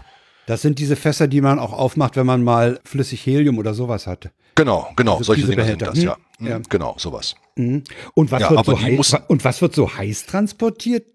Äh, so heiß fällt mir nichts ein, aber zum Beispiel Bananen werden äh, bei 14 Grad Dauerlauf gefahren. Ähm, also der, in dem Fall kann man nicht sagen Kühler, sondern das ist eher eine Heizung. Die läuft halt dauernd durch, die geht nie aus, also macht keinen Start-Stop-Cycle, ähm, sondern läuft kontinuierlich auf 14 Grad durch, weil da der Transportweg tatsächlich äh, Teil des Reifeprozesses ist. Ja, die werden nachgereift im LKW. Genau, ja.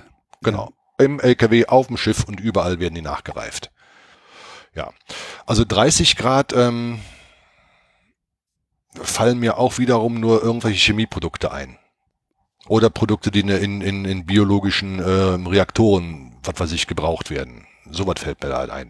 Aber alles, was im normalen äh, Lebensmittelbereich ist, wüsste ich nicht, was so warm gefahren wird. Selbst Blumen werden nicht so warm gefahren. Du hast ja alles schon gefahren, ne? Ja, weitestgehend, weitestgehend. Also alles äh, kann man, glaube ich, nicht fahren. Hast du eigentlich die, die Erlaubnis, Gefahrgut zu fahren? Ja. Was ist denn für, für so, einen, so, einen, so einen geschlossenen LKW, wie du ihn äh, gefahren hast, was ist da Gefahrgut? Auch Chemie Das- wahrscheinlich. Das, ja, ähm, grundsätzlich sind die meisten äh, chemischen Werkstoffe fallen, ähm, ja, gar nicht wahr. So viel sind das gar nicht, sind nicht die meisten. Die meisten sind nämlich keine Gefahrstoffe. Ähm, also grundsätzlich ähm, sind es alles, was mit organischer und anorganischer Chemie zu tun hat, fällt häufig in das Gefahrgut gesetzt und dann ähm, äh, Sachen, Krankenhausabfälle zum Beispiel ist Gefahrgut, ähm, Sachen, die aus dem biologischen Bereich kommen, sind häufig Gefahrgut, Gase sind Gefahrgut, ähm, brennbare Flüssigkeiten, das muss ja nicht unbedingt äh, eine chemisch äh, hergestellte Flüssigkeit sein. Es kann ja auch ein Naturprodukt sein, wie zum Beispiel Erdöl. Ne? Ist ein Naturprodukt, wird ist trotzdem Gefahrgut. Möchte ich gar nicht fahren. Ganz komisches Zeug. Ähm, ne? Na, das sind ja auch andere Fahrzeuge. Das sind ja nicht diese Kisten. Das sind ja dann Tankwagen, ne? Ja, richtig. Genau. Ja, aber Gefahr, Gefahrgut ist halt Gefahrgut. Ne? Das hat ja mit dem Fahrzeug selber nichts zu tun. Ich wollte jetzt eigentlich auch nicht von deinem Kasten, Kastenförmchen mit Auflieger und so weg. Mhm. Der Kühler ist an der Stirnwand vom Auflieger. Ja. Ja, äh, nicht zwangsläufig. Also bei mir war es äh, so, es gibt auch noch sogenannte Frigo-Blocks, die liegen unterm Fahrzeug. Also wenn du mal auf der Autobahn Edeka-LKW siehst oder ähm, Aldi-LKW siehst, besonders die äh, Tandemzüge, ne? Also die haben gerne mal die Frigo-Box unterm Wagenboden. Ja, da ist ja, da ist ja auch Platz, ne? Von dem, ja, von, ja. Der, von der genau. Auflagenase genau. bis zu den Hinterrädern ist ja unter dem Ding genau, Platz. Genau, da ist Platz. Und da werden da die angebracht. drunter. Ja, genau. Die heißen meistens heißen sie Frigo-Block. Ähm, und sind halt unterm Wagenboden. Ne? Also immer so irgendwie in der Nähe vom, vom Rahmen montiert, äh, unterm Wagenboden, sodass sie, dass sie ähm, gut zugänglich sind. Du hattest mal ein Problem mit dem Kühler. Da habe ich mich gefragt, der Berufskraftfahrer, der muss ja dann auch über ein gewisses Maß an äh, Kenntnisse der Gerätschaften, die er da dran hat, so wie Kühler oder weiß ja nicht, was noch, äh, auch sich auskennen. Ne? Also ja. du, musst, du musst schon ein gewisses Maß haben. Das ist ja so ein bisschen äh, wie ein Lokführer, der muss seine, seine Baureihe auch kennen. Das musst du auch. Ja, natürlich. Ähm, Dass du nicht wie doof vor dem Kühler stehst, wenn der da ein Alarmsignal gibt. Ja, die sind ziemlich komplex geworden mittlerweile. Also früher gab es einen Schalter ein und aus und einen Temperaturregler. Ne? Also mittlerweile ist auch da ein Haufen Computertechnik drin in, in den Dingern. Und da muss man schon ziemlich genau wissen, was man tut. Also äh, es, du, du kannst zum Beispiel grundsätzlich Fehler machen. Also die da rein aus Unwissenheit machst. Ne? Also wenn jetzt ein Zweiverdampfersystem fährst, wie ich das gehabt habe, das musst du zwangsläufig fahren. Wenn du eine Trennwand drin hast, dann kommst du mit einem Verdampfer ja nicht aus. Ähm, dann könntest du ja meinen, dass in, in, in, an warmen Tagen, wo es draußen so schön so knackige 38 Grad Temperatur hat und du musst unbedingt tiefkühl äh, vorkühlen bei, für den Kunden, dann könnte man ja den hinteren Verdampfer dazuschalten, dann geht wird all schneller kalt. Meh, Fehler. Sollte man nicht tun. die, der vordere Verdampfer, der die Haut, Hauptarbeit leistet. Moment, vordere heißt bei den, bei den zwei Räumen im, im Laderaum den, der vordere oder wie? Was habe ich mir Genau, du hast an der Stirnwand einen Verdampfer ja. und du hast einen Verdampfer oben unterm Dach über den Türen hinten sitzen. Da ist der zweite Verdampfer. So. Und der zweite Verdampfer sollte immer mindestens vier Grad wärmer sein als der vordere. Ansonsten findet die notwendige Luftzirkulation nämlich nicht statt. Das heißt, der, der vordere Verdampfer muss immer geringfügig wärmere Luft ansaugen, als er wieder selber abgibt. Sonst funktioniert die Kühltechnik nicht. Also wenn du jetzt minus 24 Grad fahren musst, stellst den vorderen auf 24 Grad ein und den hinteren auch auf 24 Grad, laufen die sich die, die Dinger gegenseitig tot und irgendwann bricht die Kühlkette zusammen. Dann kriegst du einen Alarm. Darfst also nicht machen. Muss, muss dann wärmer oder kälter sein? Der sollte auf höchstens minus 20 stehen. Wegen dieser 4 Grad Wenn du zwei Verdampfer fährst. Wenn ich nur einen einzigen Kühlraum habe, lasse ich auch nur einen einzigen Verdampfer laufen. Der ist, braucht zum Runterkühlen zwar etwas länger, aber auf dem Transportweg selbst spielt das keine Rolle mehr, ob den zweiten äh, Verdampfer dazuschaltest oder nicht. Das Einzige, was einen einzigen Nachteil hast, du brauchst halt deutlich mehr Sprit. Du sagtest eben, wenn du, wenn du einen, einen Kühlraum hast, das heißt, du hast keine Trennwand drin, aber zwei Verdampfer am Fahrzeug. Genau. Ja, also wenn ich Trennwand ja. nach oben habe, habe ich natürlich nur einen Kühlraum. Ja. So, aber zwei Verdampfer. Die habe ich ja trotzdem. Der wird ja nicht ausgebaut deswegen, bloß weil die Trennwand oben ist. Ne? Und da, wie gesagt, könnte man auf D kommen, damit du in der Runterkühlphase, also nicht in der Transportphase, wenn du dich schon geladen hast, in der Runterkühlphase, wenn er zu warm ist und äh, fährst was ich, Richtung Kunden und so als Tiefkühlladen, könntest dir auf die Idee kommen, ich schalte den zweiten Verdampfer dazu, dann wird das schneller kalt. Na, das funktioniert eben nicht. Das funktioniert einfach nicht. Die laufen sich gegenseitig tote Dinger. Das heißt, du fährst dann mit einem Verdampfer und genau. ziehst den entsprechend weit runter. Ich stelle den einfach auf die vorgeschriebene Transporttemperatur, in dem Fall wären das beispielsweise 24 Grad ein und schalte den einfach mal anderthalb Stunden, bevor ich beim Kunden bin, schalte ich ihn ein. Gut, das heißt, du kommst mit der richtigen Temperatur beim Kunden. Genau, dann fahre ich im leeren Auflieger, aber mit laufender Kühlung zum Kunden. Und ähm, dann, wenn er es haben will, kriegt er ein Temperaturprotokoll, dass er äh, sehen kann, dass die Ladung, also dass der Kühlraum anständig vorgekühlt ist. Also viele Auflieger haben äh, vorne ähm, an der Stirnwand noch einen kleinen Ticketdrucker, da kannst du einen langen Bon rauslassen, sieht aus wie so ein Kassenzettel, wo also die Temperaturen letzten, keine Ahnung, wie viele Stunden kannst du einstellen, aufgeschrieben sind, samt, äh, samt sämtlicher Temperaturschwankungen. Ähm, ja, oder machst es halt, wie wir das hatten. Ähm, äh, wir haben ja unsere Kühler äh, alle über Telemetrie überwacht gehabt, so dass wir so ein ähm, äh, Temperaturticket einfach per E-Mail verschicken konnten, einfach aus der Software heraus. So haben wir das gemacht. Und die meisten Kunden wollten halt so ein Ticket auch haben, ne? Ja, die wollten wissen, äh, nach, für, für, für ihren Betriebsablauf eben auch äh, dokumentieren können, dass die Ladung bei, bei der richtigen Temperatur eingeladen Genau, wurde. das ja, okay, gehört das zum, zum ganz normalen Qualitätsmanagement. Das muss der äh, schlimmstenfalls im Audit auch nachweisen können. Ne? Ist ja klar. Also Kühlketten oder auch Heizketten, wie man sie immer bezeichnet, also oder ne, Temperaturketten, die müssen halt äh, lückenlos, eigentlich lückenlos eingehalten werden. Wenn du jetzt gekühltes Ladegut ablädst, hm? dann ist ja primär, erstmal ist ja dann die Kühlkette unterbrochen. Ja. Dann kommt, dann ist es Sache des Kunden, dafür zu sorgen, dass das Ladegut, was von dir abgeladen wurde, möglichst schnell wieder äh, auf die äh, Temperatur kommt, auf die es äh, kommen muss oder sollte. Also die Paletten können dann beispielsweise nicht erstmal drei Stunden in 38 Grad Außentemperatur irgendwo auf der Rampe stehen.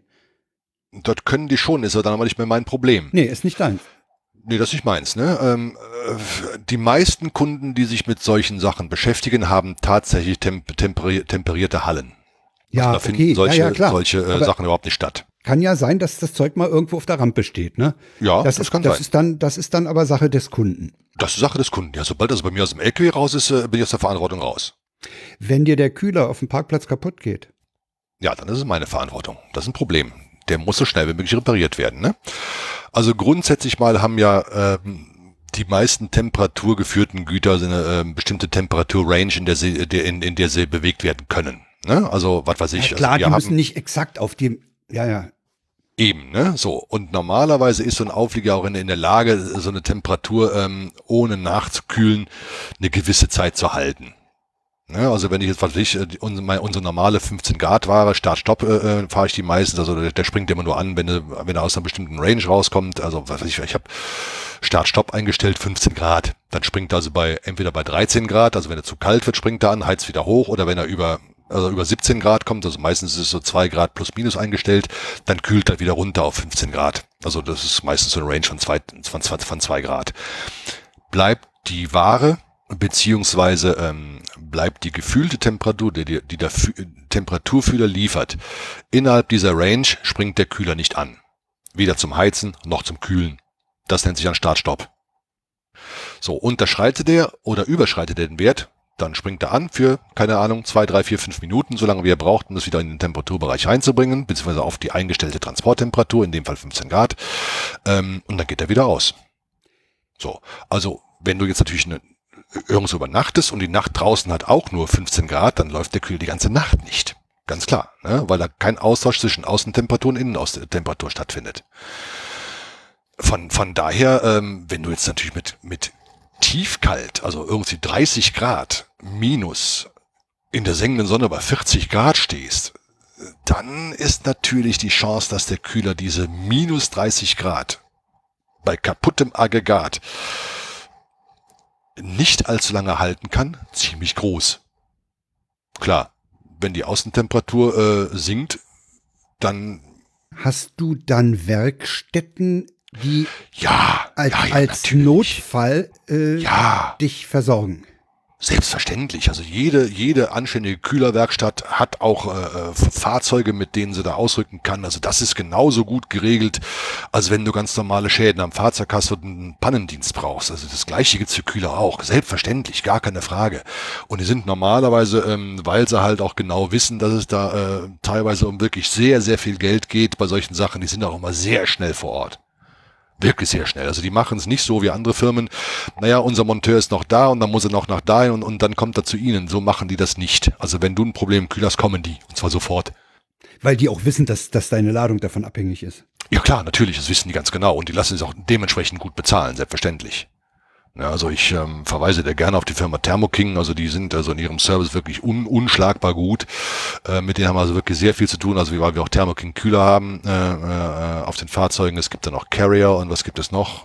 Oh, gibt ja, das sind so die beiden, die man, die man auch sieht, wenn man als normaler Pkw-Fahrer mal an einem Parkplatz anhält und man sich umguckt. Ich gucke mich ja jetzt in letzter Zeit dann äh, an, auf Autobahnparkplätzen weniger nach dem Klo als mehr nach den anderen LKWs um. oh, da könnte man das Fehler Weil da, da, da, hast du mich ja irgendwie, also bin ich ja da jetzt angefixt. Äh, das ist schon ganz interessant. Und da, da ist mir neulich zum Beispiel auch gefallen, dass eben äh, da welche standen, deren Kühler permanent lief. Ja, die fahren Dauerlauf dann. Hm? Ja, dann haben die offenbar, äh, ja, was haben die dann? Äh, eine, eine, eine, Temperatur, die so groß äh, im Unterschied zur Außentemperatur ist, dass sie das brauchen? Oder äh, weil du sagtest ja, ja äh, eigentlich macht der nur, äh, läuft der Kühler nur, wenn er gebraucht wird. Richtig. Ähm, der wird ja dann offenbar dauernd gebraucht. Ja, ja, es gibt bestimmte Waren oder sagen wir mal bestimmte Temperaturbereiche kannst du auch nicht mehr Start-Stopp fahren. Also diese typische Ware zwischen 2 und 8 Grad fährst du einfach nicht Start-Stopp. Das fährst du Dauerlauf. Was du Start-Stopp fahren kannst, ist zum Beispiel Tiefkühl. Das kannst du ganz gut Start-Stopp fahren. Den gefrorenen oder, Rosenkohl der taut der halt auch so schnell nicht auf. Der taut der halt auch so schnell nicht an. Ne? Und da gibt das, das, das Kühlgut, was du drauf hast, das kommt ja schon gefroren bei dir an. Das gibt ja genug Temperatur nach außen ab. Also in die Umgebungsluft vom, vom, vom, vom Laderaum. Ne?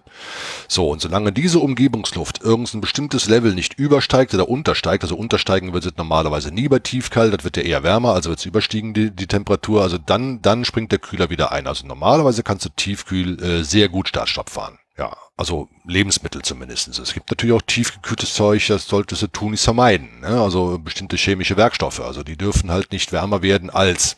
Ne? Sonst zerfallen die einfach oder werden unbrauchbar oder weiß der Teufel was. Ne? Also die muss dann schon Dauerlauf fahren. Das kommt immer auf das Kühlgut selbst an. Das definiert den, ne, den Einsatz am Kühler. Du bist ja nicht nur innerhalb Deutschlands unterwegs gewesen. Nee, ich würde jetzt gerne mal wissen von dir, wie das im internationalen Verkehr läuft. Und da hatte ich äh, neulich schon äh, dich, äh, glaube ich, per Twitter angefragt, weil du im ehemaligen Ostblock äh, längere Fahrten gemacht hast, mhm. wie das mit den Visa ist. Äh, innerhalb der ne, oder oder sagen wir innerhalb der Europäischen Union hast du das Problem ja nicht, aber wenn du aus der Europäischen Union mal rausfährst, was ja fast nicht mehr möglich ist, ne? Doch, fahren wir nach England, da geht der Spaß schon los. Gut, dann nehmen wir, dann nehmen wir, mein, dann nehmen wir meinen Tagesordnungspunkt Calais Dover jetzt mal. Oh Gott. Ja. Schmerzthema. Ja. Ja, es ist äh, wirklich nicht mehr lustig, was da gerade abgeht. Derzeit haben wir ja die Situation, dass Großbritannien formal raus ist. Das Richtig. heißt, du brauchst ein Visum, oder wie? Genau. Mhm. Du brauchst ein Visum. Ey, das hat man überhaupt noch nicht so auf dem Schirm, ne?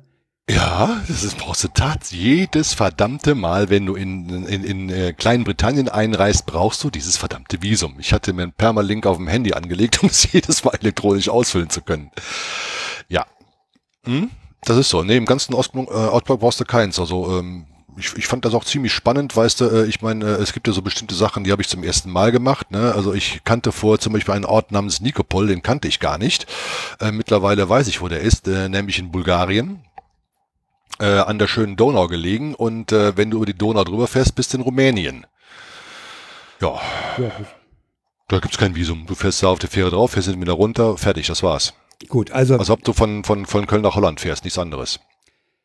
Kommen wir zu Calais Dover zurück. Das ist ja nicht hm, nur, genau. Äh, dass du die EU verlässt, sondern äh, du musst über den Kanal. da kommt das Stichwort Fähre. Das, hat, das hattest du auch schon mal angesprochen, als du die Schwedentour gemacht hattest. Du stehst also in, ja, wie, wo stehst du? Nehmen wir mal an, du fährst nach, äh, kommst in Calais an. Da steht, mhm. du bist ja nicht der Einzige. Nee, bist du nicht. Da muss ein Riesenparkplatz sein, oder wie, oder was? Ja, der ist groß. Das kann man schon so sagen. Ähm, die französische Seite, also Calais, hat 201 meine ich gesehen, Wartereihen, insgesamt neun Docks, wo Fähren anlegen können. Und in jede Reihe passen, ich meine, acht oder neun LKW rein. Gut, sagen wir mal acht mal 200. Mhm. Holla. Ja. Da stehen eine ganze Menge LKWs, die rüber wollen. Ja, ja, da stehen eine ganze Menge LKW, ja, ist richtig. In welcher Reihenfolge kommen die dann auf die Fähre? Ah, weiß ich ehrlich gesagt nicht. Ähm, normalerweise ist es so, wenn, wenn eine Fähre ladebereit ist, das heißt, die LKW sind runter, also die, die hat abgeladen, ne, die haben, ne, fahren ja auch so selbst entladene Ware, wie man wieder die Labertasche immer so gerne sagt, ne? äh, schönen Gruß an der Stelle. Ja, genau. Ähm, also die, die, äh, die Wartereihen sind natürlich immer irgendwie in, in Docknähe. Also du weißt, du siehst genau dein, dein Schiff, wo drauf musst, siehst du genau, ne? Und da vorlaufen halt immer so zwei, drei Leute rum. Moment, dein Schiff, du weißt vorher, auf welches Schiff du fährst? Äh, nee, du weißt vorher, in welche Wartereihe du fährst. Das kriegst du beim Einchecken mitgeteilt. Du kriegst keinen Schiffsnamen, du kriegst nur eine Abfahrtszeit und die Wartereihe. Das muss ich mir vorstellen, wie als ob du auf einen großen Verteilhof fährst. Ja, aber den stellst du bitte mal 20 Mal so groß wie einen normalen Verteiler. Ja, okay. Aber du kommst im Prinzip auf einer Straße auf diese ganze äh, äh Fähranlage zu. Richtig, es ist nur eine einzige Zufahrtsstraße. Sowohl Und bei dieser Einfahrt bekommst du gesagt, wann du wo auf die Fähre fährst. Ganz so einfach ist nicht. Ähm, in Calais hast du zuerst mal so einen kleinen Vorverteiler der unterteilt dich zwischen hard-sided und soft-sided, also geschlossene Kästen, wie zum Beispiel Kühler sind hard-sided. Ja. Die äh, unterlaufen einen anderen Kontrollprozess als äh, soft-sided äh, Fahrzeuge. Das sind also, die mit Plane an der Seite. Das sind die mit Plane oder offene Fahrzeuge wäre auch soft-sided. Äh, Autotransporter zum Beispiel, die fahren auch soft-sided. Beziehungsweise die äh, Autotransporter haben nochmal einen eigenen Eingang, habe ich mittlerweile gesehen. Also mit diesen Hard-Sided-Fahrzeugen, äh, da wirst du schon mal vorsortiert. Ne? Also ähm, dann fährst du erstmal durch eine, über eine Waage drüber. Also die, die Zufahrtsstraße zur Waage ist dann auch schon vierspurig und die teilt sich hinterher auf irgendwie sechs oder acht Spuren auf, ähm, um das Ganze noch weiter zu, zu verteilen. Ne? Also kannst dich dann immer von deiner Fahrspur aus, ich glaube, auf insgesamt zwei verschiedene ähm, Ach nee, das ist ja gar nicht wahr. Da vorher kommt nochmal so, ein, so ein Checkpunkt, wo du durch musst. Und der, an dem wartest du erstmal, bleibt noch die Schranke zu. Und der sagt dir dann, in welche Reihe du reinfahren musst, um zu diesen Kontrollterminals zu kommen. So, also da wird das Fahrzeug verwogen. Und nachdem es verwogen worden ist, fährst du direkt in so eine kleine Halle rein, dann musst du aussteigen, Motor aus, Kühler aus, muss alles aus sein, dann legen die Sensoren auf, da war ich mittlerweile äh, von meinem Kumpel Andy, ähm, dass das Herzschlagsensoren sind. Ne? Also selbst wenn du ein Haustier im Auto hast, muss das raus. Also selbst wenn du eine Katze mitnimmst, die würden genau, würden genau diesen Herzschlag in sieben Meter Entfernung noch hören. Es muss alles raus aus dem Auto, aber irgendwas, was lebt, muss raus. Und dann wartest du ungefähr 20, hm, 20 Sekunden, 30 Sekunden und dann nehmen die die Sensoren wieder runter, sagen, okay, und dann fährst du weiter in den Hafen, dann fährst du zum, zum äh, Check-in da legst du dann deine Papiere vor, was du hast, also CMRs, ähm, also die. Was ist ein CMR? Äh, es ist der internationale Frachtbrief. Aha. Den gibt's noch in Papier. Der muss auch noch in Papier mitgeführt werden, ja.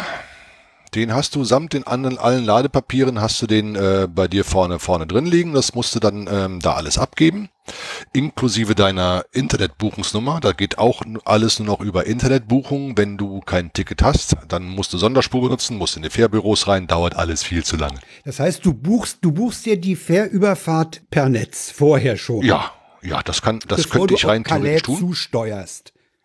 Also äh, gewöhnlicherweise war es so, wenn ich hier ähm, ab Standort Mannheim losgefahren bin, habe ich schon gewusst, welche Fähre ich nehme. Da hatte ich schon meine Fährbuchung.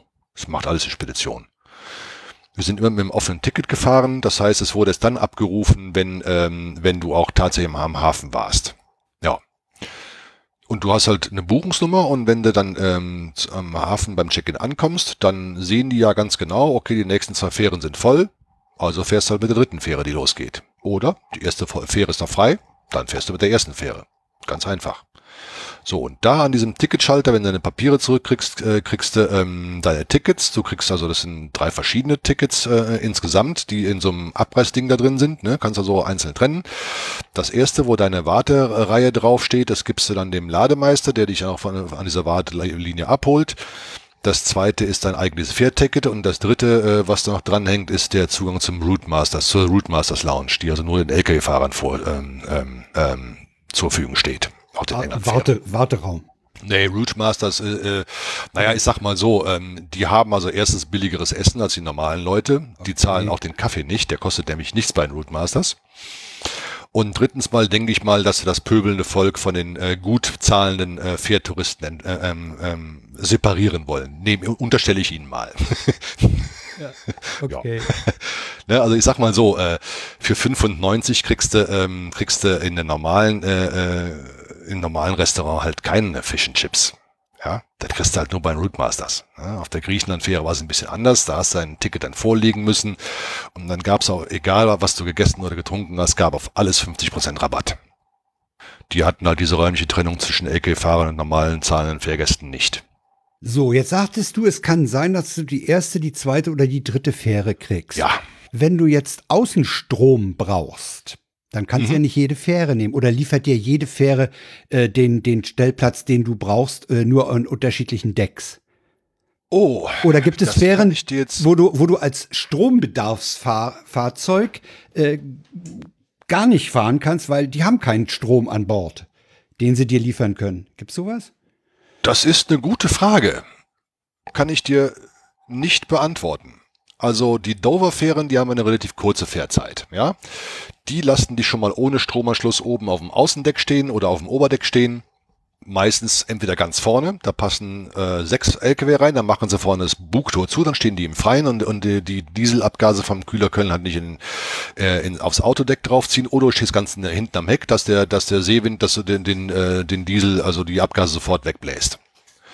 Deine Abgase von deinem Motor oder na klar, der Diesel äh, hat ja Abgase. Ja, ja, gut. Du stehst also mit laufendem Motor auf der Fähre. Nein, mit laufendem Kühlaggregat. Ach doch, Kühlaggregat. Okay. Und, ja, ja. ja. Das, übrigens, äh, noch eine Frage, das, das, Kühlaggregat wird aus deinem normalen Dieseltank äh, betrieben oder nein. hat das ein eigenes? Nein, nein. Hat eine eigene, ne? eigene. Weil müsste ja ansonsten ein Schlauch oder so sein, habe ich gerade überlegt. Genau. Nee, nee, die haben einen eigenen Tank. Okay. Hm.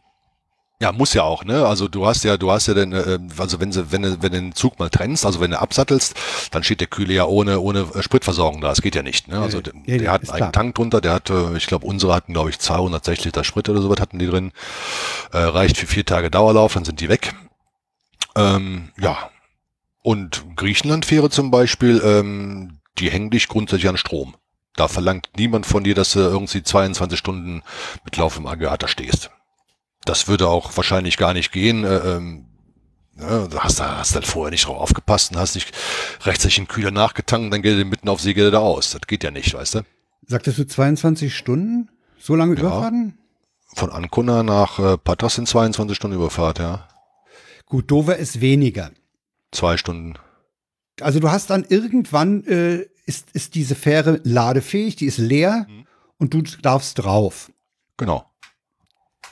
Ja, ähm, da kommen dann so äh, Leute angelaufen äh, zu den Wartelinien, die stehen und äh, fangen an auszuwinken. Ne? Also den, den ersten winken sie raus, bleiben dann meistens neben der äh, Zugmaschine stehen, neben dieses erste Ticket, was in diesem, in diesem, an diesem Abreißticket da drin ist, äh, an sich. Das ist da, wo die Wartenummer, äh, also die Warteliniennummer draufsteht. Das ist quasi ein offizielles Zufahrtsticket. Das nehmen die entgegen und dann fährst du einfach drauf. Und die sagen dir auch obere oder untere Rampe. Wenn du Kühler fährst, weißt du genau, brauchst du nie die untere nehmen, nimmst immer die obere Rampe, weil unten keine Kühler stehen.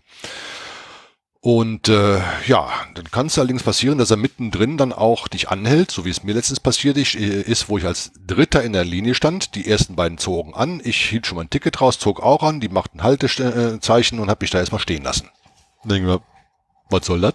Ne? Und dann hat sie von allen möglichen äh, äh Wartelinien aus, die die LKW reinfahren lassen. Ich dachte mir noch, boah, wenn die im Laden fertig sind, ist die Fähre voll, ich stehe immer noch hier, ne? Also so, dieses Gefühl hatte ich dann, ne? Aber es war tatsächlich de, de, de, dem äh, Problem geschuldet, dass die Fähre eigentlich, äh, dass, also für diese Fähre zu viel Kühler schon vorangemeldet waren und dass ich dass ich quasi als letzter aufs Oberdeck fahren musste, damit ich einer von diesen vier, ähm, wie viel sind das? Vier, sechs Außenstellplätzen kriege, die hinten auf dem Heck von der Fähre sind. Deswegen hat die mich da warten lassen. Also dann bin ich tatsächlich auch wieder aufs Oberdeck gefahren, aber bin auch gleich ganz hinten stehen geblieben. Und damit haben sie den Strom gespart. Ja, weil du dein, die übrigens weil du dein, dein, dein äh, Aggregat äh, dafür nehmen konntest, ja. Genau, ne? Ich, ich denke mal auch die, also die, die Stromkabel sind ja schon ziemlich lang, ne? Und wenn du, wenn du weißt, was heute so ein äh, Starkstromkabel kostet, ich denke mal schon, dass LKW-Fahrer sie doch ganz gerne mal mitgehen lassen. Wer weiß, wozu man es noch gebrauchen kann. Ja klar, denke ich mir schon. Ja, auf der Fähre wird geklaut wie die Raben. Also alles, was in den Nagel fest ist, ist weg. Ja, die könnten es doch auf einer Seite so befestigen, dass da kein Stecker ist. Oh, das könntest du rein theoretisch tun. Aber wenn du, wenn du bedenkst, was, was ein rumänischer oder ein bulgarischer Fahrer verdient, also wenn der so mal 40 Kilo, 50 Kilo Kupfer irgendwo mitnehmen kann, dann ist auch in Rumänien viel Geld wert, weißt du? Äh, stimmt, die Kabel sind ja nicht gerade dünn. Nee, die sind ziemlich dick und sind auch ziemlich schwer. Dann bist du auf der naja, Fähre. egal. Ja. Dann verlässt du dein Fahrerhaus? Ja, musste immer. Ne? Also Aufenthalt äh, im Fahrzeug ist während der Überfahrt verboten. Ja, dann gehst du in die Route Lounge, die ist meistens auf dem Deck 10 ja, Deck 10 ist das. Äh, ja, und dann bist du dann mit äh, ganz vielen anderen Berufskraftfahrern, ähm, bleibst du unter, unter Kollegen, sagen wir mal so. Spricht man ja. da miteinander? Nee, so gut wie gar nicht. Ja also ich sag, ich sag mal so, wenn sich da 200 LKW-Fahrer auf der Fähre bewegen, bist du als Deutscher der Einzige, der Deutsch spricht. Deutsche Fernfahrer findest du so gut wie gar nicht mehr. Das ist wirklich ganz, ganz wenig mittlerweile. Ja, das ist echt erstaunlich. Gut, also vertreibst du dir da zwei Stunden die Zeit? Ja. So. Erstmal traditionsgemäß essen gehen, kann man Podcast hören. Oder ich habe auch da schon Podcast produziert, so ist ja nicht. Sehr schön, ja. Hm? ja, also Kapitelmarken habe ich auch schon mal auf, auf der Fähre gebastelt. Hm? Sowas mache ich dann schon mal. Da kommst du in Dover an. Mhm. Dann geht das runterfahren los. Da bist du dann, hm, wenn du hinten stehst, warte mal, wie ist denn das? Du fährst, du bist ja als in, in dem Beispiel jetzt als letzter da hinten raufgefahren. Fährst du dann als genau. erster runter? Nee, als letzter. Auch als letzter, ne? Ja, ja da fährst du als letzter wieder runter. Hm? Du fährst dann sozusagen durch die Fähre durch. Ja, ne? da fährst du sozusagen durch. Also die, ähm, die Dover-Fähren sind keine, äh, keine klassischen Roro-Fähren. Die äh, müssen jedes Mal umdrehen, weil sie nur ein Ladetor haben. Aber es gibt so ganz klassische Roro-Fähren, also das heißt Roll-on, Roll-off, ne? Ja. Hast du vielleicht schon mal gehört? Habe ich. Die kommen doch, gibt's doch, glaube ich, bei der Bundesbahn gibt es auch den, den Begriff, ne? Äh, ja, bei der, bei der Lkw-Verladung auf, auf, auf diese Flachwagen, ja, über den Brenner genau, oder genau. so. Hm? Da gibt's genau, auch ja. Hm? Da gibt's das, glaube ich, auch. Ähm, ja, bei manchen Fähren fährst du tatsächlich einfach über Heck rein und fährst über den Bug wieder raus. Das machst du bei der England-Fähre äh, eigentlich nicht. Du fährst immer über den Bug rein und die dreht. In jedem Hafen dreht die quasi. Das heißt, also du fährst dann rückwärts ne? raus, oder wie? Nein, nein, du fährst über den Bug rein. Du fährst über den Bug rein. Mit deinem Fahrerhaus von nach vorne fährst du rein. Genau. Das heißt, du stehst mit, mit deinem Fahrerhaus zum Heck des, der Fähre. Oh, warte. Entschuldigung. Ähm, die Fähre hat zweimal Bug. ein vorne, ein, ein ja, vorne, ein hinten. Okay. Doch, die hat kein Verzeihung. Heck. Die hat kein Nein, nein. Okay. Die, Umgekehrt wird ein Stiefel draus. Die ähm, England-Fähren sind klassische äh, Row-Row-Fähren. Also Roll-on, Roll-off. Ne? Also die ähm, ne, fahren vorwärts in den Hafen rein und fahren äh, auch vorwärts wieder raus. Ne? Also die müssen nicht umdrehen oder so. Die Griechenland-Fähre musste da schon. Da musste ich nämlich auch auf der Fähre drehen. Jetzt, ne, also. Da drehst du dein, dein 40-Tonner auf der Fähre? Ja, klar. Na, wenn die voll steht, da ist ja kein Platz. Doch, da ist auch doch, ja. Also bis du mal so weit bist, dass du mal den Weg äh, durch den Mittel, ähm, ähm, ach siehste, äh, machst du eigentlich ähm, Show Notes? Äh, ja. Okay, ich lasse dir mal ähm, einen Link zu einem YouTube-Video äh, von der Griechenland-Fähre zukommen. Das kannst du dann gerne veröffentlichen. Oh ja, super. Da okay. ähm, äh, ist mal so Auf- und Abfahrt Dover und Auf- und Abfahrt äh, Griechenland-Fähre den Unterschied. Sehr schön. Da kannst du das gerne mal, genau, das, das packst du in die Shownotes rein. Genau, schicke ich dir mal die, die Links dazu. Ja, genau. Dann fährst du runter von der Fähre. Und dann fährst du in England erstmal auf die falsche Seite. Du hast anders keine Chance, sagen wir mal so. Also du kannst dich nicht zwischen richtiger und falscher Seite en, en, äh, entscheiden. Ne? Ähm, die Entscheidung. Die Führung ist so eindeutig, dass du, dass du in, in England richtig fährst. Ja, genau. Letztens habe ich, äh, hat mir auf Twitter äh, jemand ein schönes Zitat vor, äh, vorgeworfen. Ähm, da hat ein Brite äh, gesagt, we are driving on the right side. Ja. Left. Das ist ein wunderschönes Wortspiel, funktioniert auch nur im Englischen. Ne? Wir fahren auf der rechten Seite, nämlich links. Sehr geil. Fand ich gut. Nee, aber zwischendurch passiert es dir halt äh, wirklich, dass du ähm, falsche Fahrbahnseiten nutzt. Ne? Also äh, Firmenausfahrt. Das, das Beliebte. Ne? Ähm, ordne sich eigentlich immer falsch ein. Immer. Also ich weiß es von unserem England-Aufenthalt, dass meine Frau kein Problem hatte, im laufenden Verkehr mhm. auf der korrekten Seite zu fahren, aber es einmal bei einer Einmündung äh, dazu kam, dass wir die äh, frontal auf den Trecker zufuhren. Das war aber Gott sei Dank ein Trecker, der war nicht schnell ja. und das, der Fall war erledigt. Aber wir haben von Unfällen gehört, wo Leute beim Ausweichen äh, frontal Zusammenstöße provoziert ja. haben. Also das ist, äh, ist auch das, was ich mit Firmeneinfahrten meinte. Ne? Also wenn du so eine Firma rausfährst, ähm, ne, biegst du die fährt links, was ich, äh, nach links ab und ordnet sie in der, in der rechten Spur ein. Das ist der Automatismus, den du von Deutschland hast. Ne? Und dann bist du natürlich prompt auf der falschen Straßenseite. Ja, das hast du dann schon. Ja, ja. Das passiert auch mir ständig. Das passiert dir sogar noch? Ja klar, natürlich. Passiert mir ständig. Klar. Also so, so tief hast du den, äh, den äh, englischen Straßenverkehr nicht verinnerlicht, dass dir das äh, ähm, nicht passiert. Wenn du in Dover runterfährst, ist das dann eine endlose Schlange von LKWs? Ja. Wie viel, wie viele Fahrzeuge sind aus, äh, auf, auf einer Fähre ungefähr? Boah, das muss ich jetzt mal googeln. Das kann ich nicht sagen. Also Pi mal Daumen würde ich mal sagen, so 200 passt da schon drauf. Die, die wälzen sich dann in ihre entsprechenden äh, Destina in Richtung ihrer Destinations. Äh, ich habe gehört, dass äh, die Autobahn in Richtung London bereits mit einer weiteren Spur versehen wird, weil man mhm. damit rechnet, dass da einiges äh, stehen wird. Ja, äh, das ist wirklich witzig. In, in Richtung von Großbritannien nach Europa. Ja. Ja, da äh, gehen ähm, Leute, die sich auskennen, äh, gerade davon aus, dass du durchaus zwei bis drei Tage Wartezeit hast. Und zwar draußen auf der Straße. Ja, ja. Das wird nicht lustig. Haben die denn da sowas wie Autohöfe? Ich meine, du brauchst ja eine gewisse Infrastruktur. Ab und zu musst du ja mal duschen oder pinkeln. Ähm. das ist eine gute Frage, wie sie es machen wollen. Ich kann es nicht sagen. Ich habe echt keine Ahnung, wie sie das machen wollen. Es wird in einem absoluten Chaos enden. Also selbst die Baumaßnahmen, die sie jetzt bräuchten, ne, ähm, kriegen, kriegen sie so nicht auf die Reihe. Das ist, geht einfach nicht. Also, ne, also du bringst in der kurzen Zeit, kannst du so viel Parkmöglichkeiten für LKW überhaupt nicht schaffen. Das ist unmöglich. Also äh, das Einzige, was du machen kannst, dann Autobahn. Die Kontrollen werden ja intensiver werden, ne? Wenn Ach, davon darfst mit, du ausgehen. Mit dem Handelsabkommen äh, wird sich ja auf jeden Fall in der Abfertigung irgendwas ändern.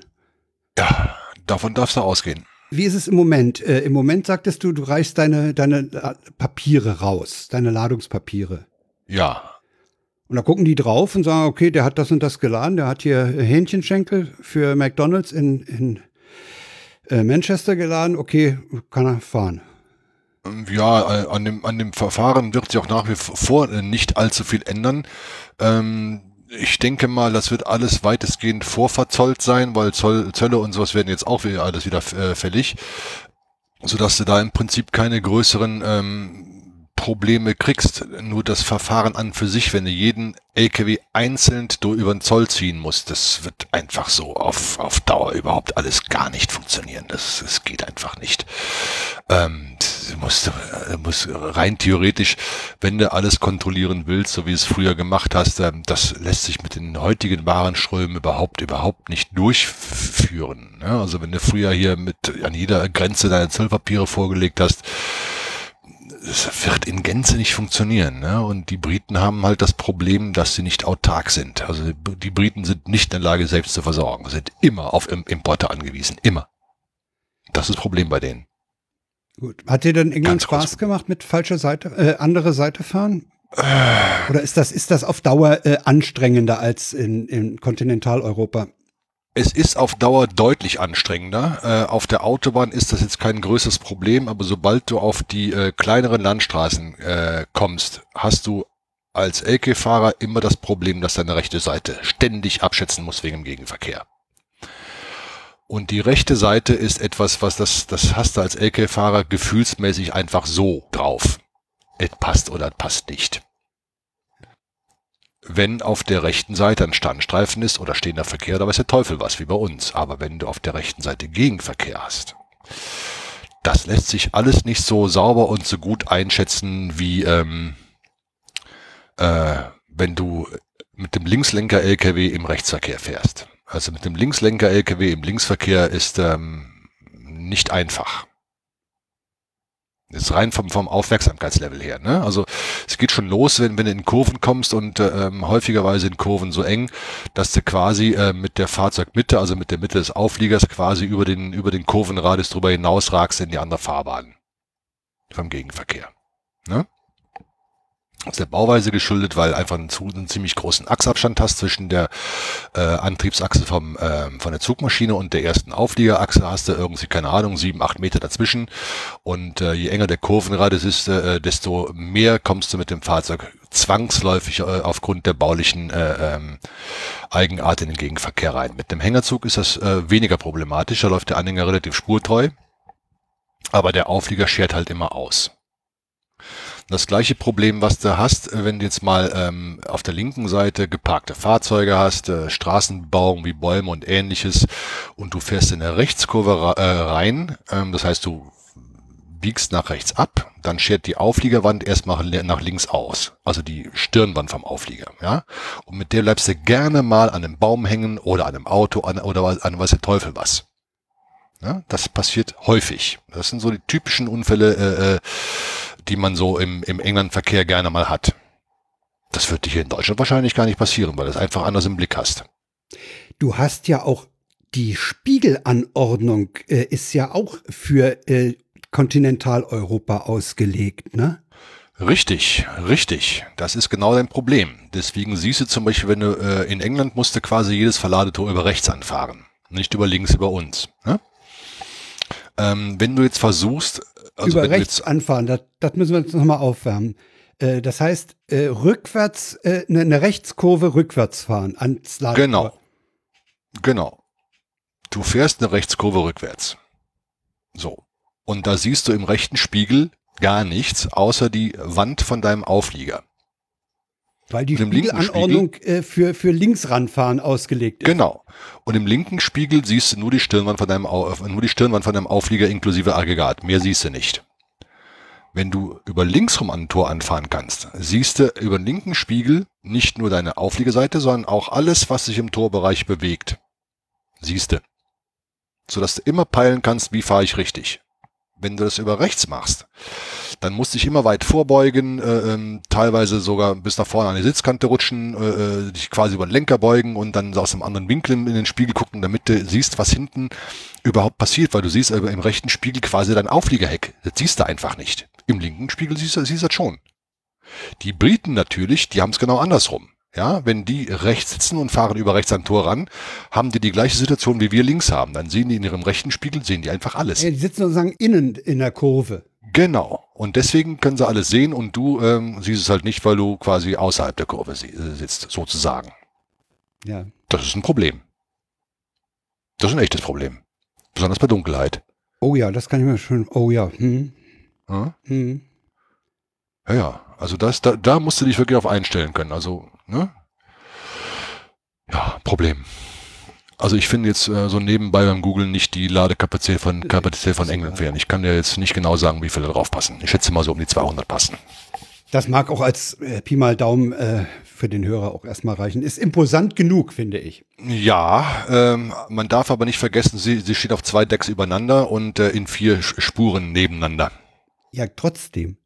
Ne? das ändert ja an der Zahl nichts. Ne? Nee, das ist, es ist schon recht beachtlich, wenn vor allen Dingen, wenn du bedenkst, ähm, wenn, wenn du jetzt nur mit vollgeladenen LKW zu tun hast, in welch kurzer Zeit da wie viel Tonnen an Gewicht drauf fahren. Das ist ordentlich. Das ist richtig viel. Das, das auszutarieren ist Sache des, der Einweisenden, ne? Richtig. Nicht alle, deswegen äh, musst nicht du alle auf Beispiel, eine Seite. Richtig, deswegen wirst du auch immer verwogen vorher. Ja, damit, damit klar ist, wie viel Gewicht überhaupt dazukommt. Genau.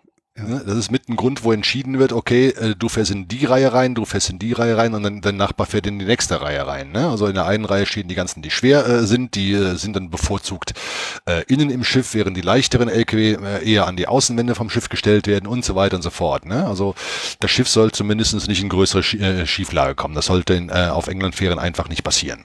Ne? Zumal die auch äh, ähm, alles relativ flache Schiffe sind. Die haben also nicht so einen, so einen, so einen ähm, stabilen V-förmigen Kiel, wie jetzt äh, ähm, ein normales Schiff, sagen wir mal, äh, im normalen Handelsverkehr. Die Fähren sind alle eher flach. Das ist das, warum halt die Ladung so austarieren muss. Gut, die haben noch befüllbare Ballasttanks, wo sie noch ein bisschen ausgleichen können. Aber es ist mit ein Grund, warum England-Fähren bei einem, bei einem größeren Seegang, ich meine, ab Windstärke 4, glaube ich, oder ab Windstärke 5 fahren die schon nicht mehr, stellen den Betrieb ein. Das ist dann eine zusätzliche, äh, ein zusätzliches Problem der Versorgung der Insel, ja. Ja, das kommt vor. Also ich habe auch schon mal in so einer, in so einer Flaute drin gestanden, wo einfach nicht verladen wurde, weil draußen zu viel Seegang war. Und das sah von meinem Platz aus, ich konnte ja auf den Ärmelkanal drauf gucken, gar nicht mal so furchtbar schlimm aus. Also die Wellen, die waren so ganz, ganz leicht schaumbekrönt und vielleicht einen Meter hoch. Fährbetrieb eingestellt. Da sind die ganz empfindlich geworden. Seitdem damals die Herald Free Enterprise im Kanal umgekippt ist, ähm, sind sie da empfindlich. Und 40 Tote oder was sind da, glaube ich, zu beklagen gewesen. Ne? Das war auch schon 20 Jahre her, da war oder 25 Jahre her schon. Genau aufgrund von solchen Sachen ist sie nämlich gekentert. Einmal falsch beladen und dann der Seegang ein bisschen zu hoch. Und schon, schon war es das. Geht schnell. Bist du eigentlich häufig nach England gefahren? Und wenn, wenn häufig, äh, äh, gerne oder eher ungern? Ähm, ich fahre eigentlich relativ äh, gerne England, weil ähm, da kannst du dich wenigstens auf, Eng äh, auf Englisch verständigen und die Briten sind zwar ein teilweise sehr ähm, humorfreudiges Volk, ähm, aber sind halt auch sehr bestimmt von ihrer von ihrer Wesensart her. Ne? Also ich habe damals so lustige Diskussion mit so einem ähm, ja, schon länger her. Ähm, da habe ich noch damals äh, ähm, bei einer anderen Spedition so zwischendurch mal gefahren. Ich war damals eigentlich bei einer Molkerei beschäftigt im äh, ähm, Hofdienst. Und haben am Wochenende ab und zu mal eine Tour nach England draufgefahren für einen befreundeten Spediteur, der da auch bei denen gefahren ist, bei der Campina. Da habe ich mich mal mit so einem äh, Kontrollmenschen da äh, äh, lustig unterhalten. Ähm, der zeigte mir so eine Merktafel. Ähm, also war alles Möchte drauf, ne? So, so, also hier so Sinnbilder von irgendwelchen Drogen, von Waffen und weiß der Teufel was, ne? Und natürlich die freundliche Frage, haben Sie sowas dabei? Und ich natürlich, nein. Ne? Aufgrund meiner komischen Nein, ne, fing der schon Lachen an. Ne? Äh, wie gesagt, äh, im Prinzip äh, ist es ja so, kann ihm jeder ja erzählen, was er will. Sagt er, ja, das ist schon richtig. Ne? Sagt er, aber wir haben ein ziemlich gutes Gespür dafür, ob jemand lügt oder nicht. Und wenn wir kontrollieren, er hat gelogen, geht halt drei Jahre in den Knast. So einfach ist das. Und zwar nicht aufgrund der Tatsache, dass du das verbotene Zeug dabei hast, sondern nur aufgrund der Lüge. hm? Drei Jahre. Ähm, die sind da teilweise sehr rigoros, ne? England fahre ich eigentlich schon ganz gerne, auch weil es einfach sehr, sehr schöne Landschaften hat. Stadtdurchfahrten können zwar anstrengend sein, aber du hast halt dann manchmal so diese typischen englischen Vororte, äh, die man so aus irgendwelchen alten Serien aus den 70ern kennt, mit diesen endlosen Straßen von gleichförmig aussehenden Reihen Einfamilienhäusern da. Ich meine, du weißt, was ich meine. Ne? Hast du bestimmt auch mal das House of Eaton Place oder so gesehen, wo du solche Szenen öfters hattest. Nee, fahre ich schon ganz gerne, muss ich wirklich sagen. Ist ja auch nicht so weit. Nö, nö. Also sagen wir so, wenn man die Fährzeit ausschließt, ne, oder sagen wir mal, du hast eine kurze Fährzeit und kannst, sagen wir, hinter, also du wartest zuerst nicht allzu lange, dann ist die Fährzeit kurz und kommst dann auch gleich vom Schiff runter, bist du vielleicht mit allem dumm und dran, wenn du Glück hast, vier Stunden beschäftigt, lässt das Ding auf Fährmodus laufen, schaffst es dann aber im Prinzip vom Standort Mannheim, die A6, durch Luxemburg durch, durch Belgien durch, nach Frankreich, nach Calais, auf die Fähre drauf, nach Dover und von da aus nach New Haven. Eben mit dem Umweg über London. Wir sind immer über London hoch und dann äh, im Süden von London wieder nach New Haven runter, was ja in der Nähe von Brighton ist, ne? Das schaffst du locker in zehn Stunden Fahrzeit. Das ist ja noch innerhalb deiner Lenkzeit, wenn man dann sogar noch die Fährzeit Das- als, als äh, Pausenzeit oder als nicht, Richtig, nicht Lenkzeit richtig, rechnet. genau. Wenn, wenn diese Fährzeit eine bestimmte Zeitspanne nicht übersteigt, kannst du sogar hinten an einer Schichtzeit dranhängen. Dann hast du nicht 13 Stunden Schicht, dann hast du eventuell sogar 17 Stunden Schicht. Das ist dann sogar zulässig. Ne? Und deswegen schafft es be bequem an einem Arbeitstag im Prinzip von Von ähm, Mannheim aus nach New Haven. Ja.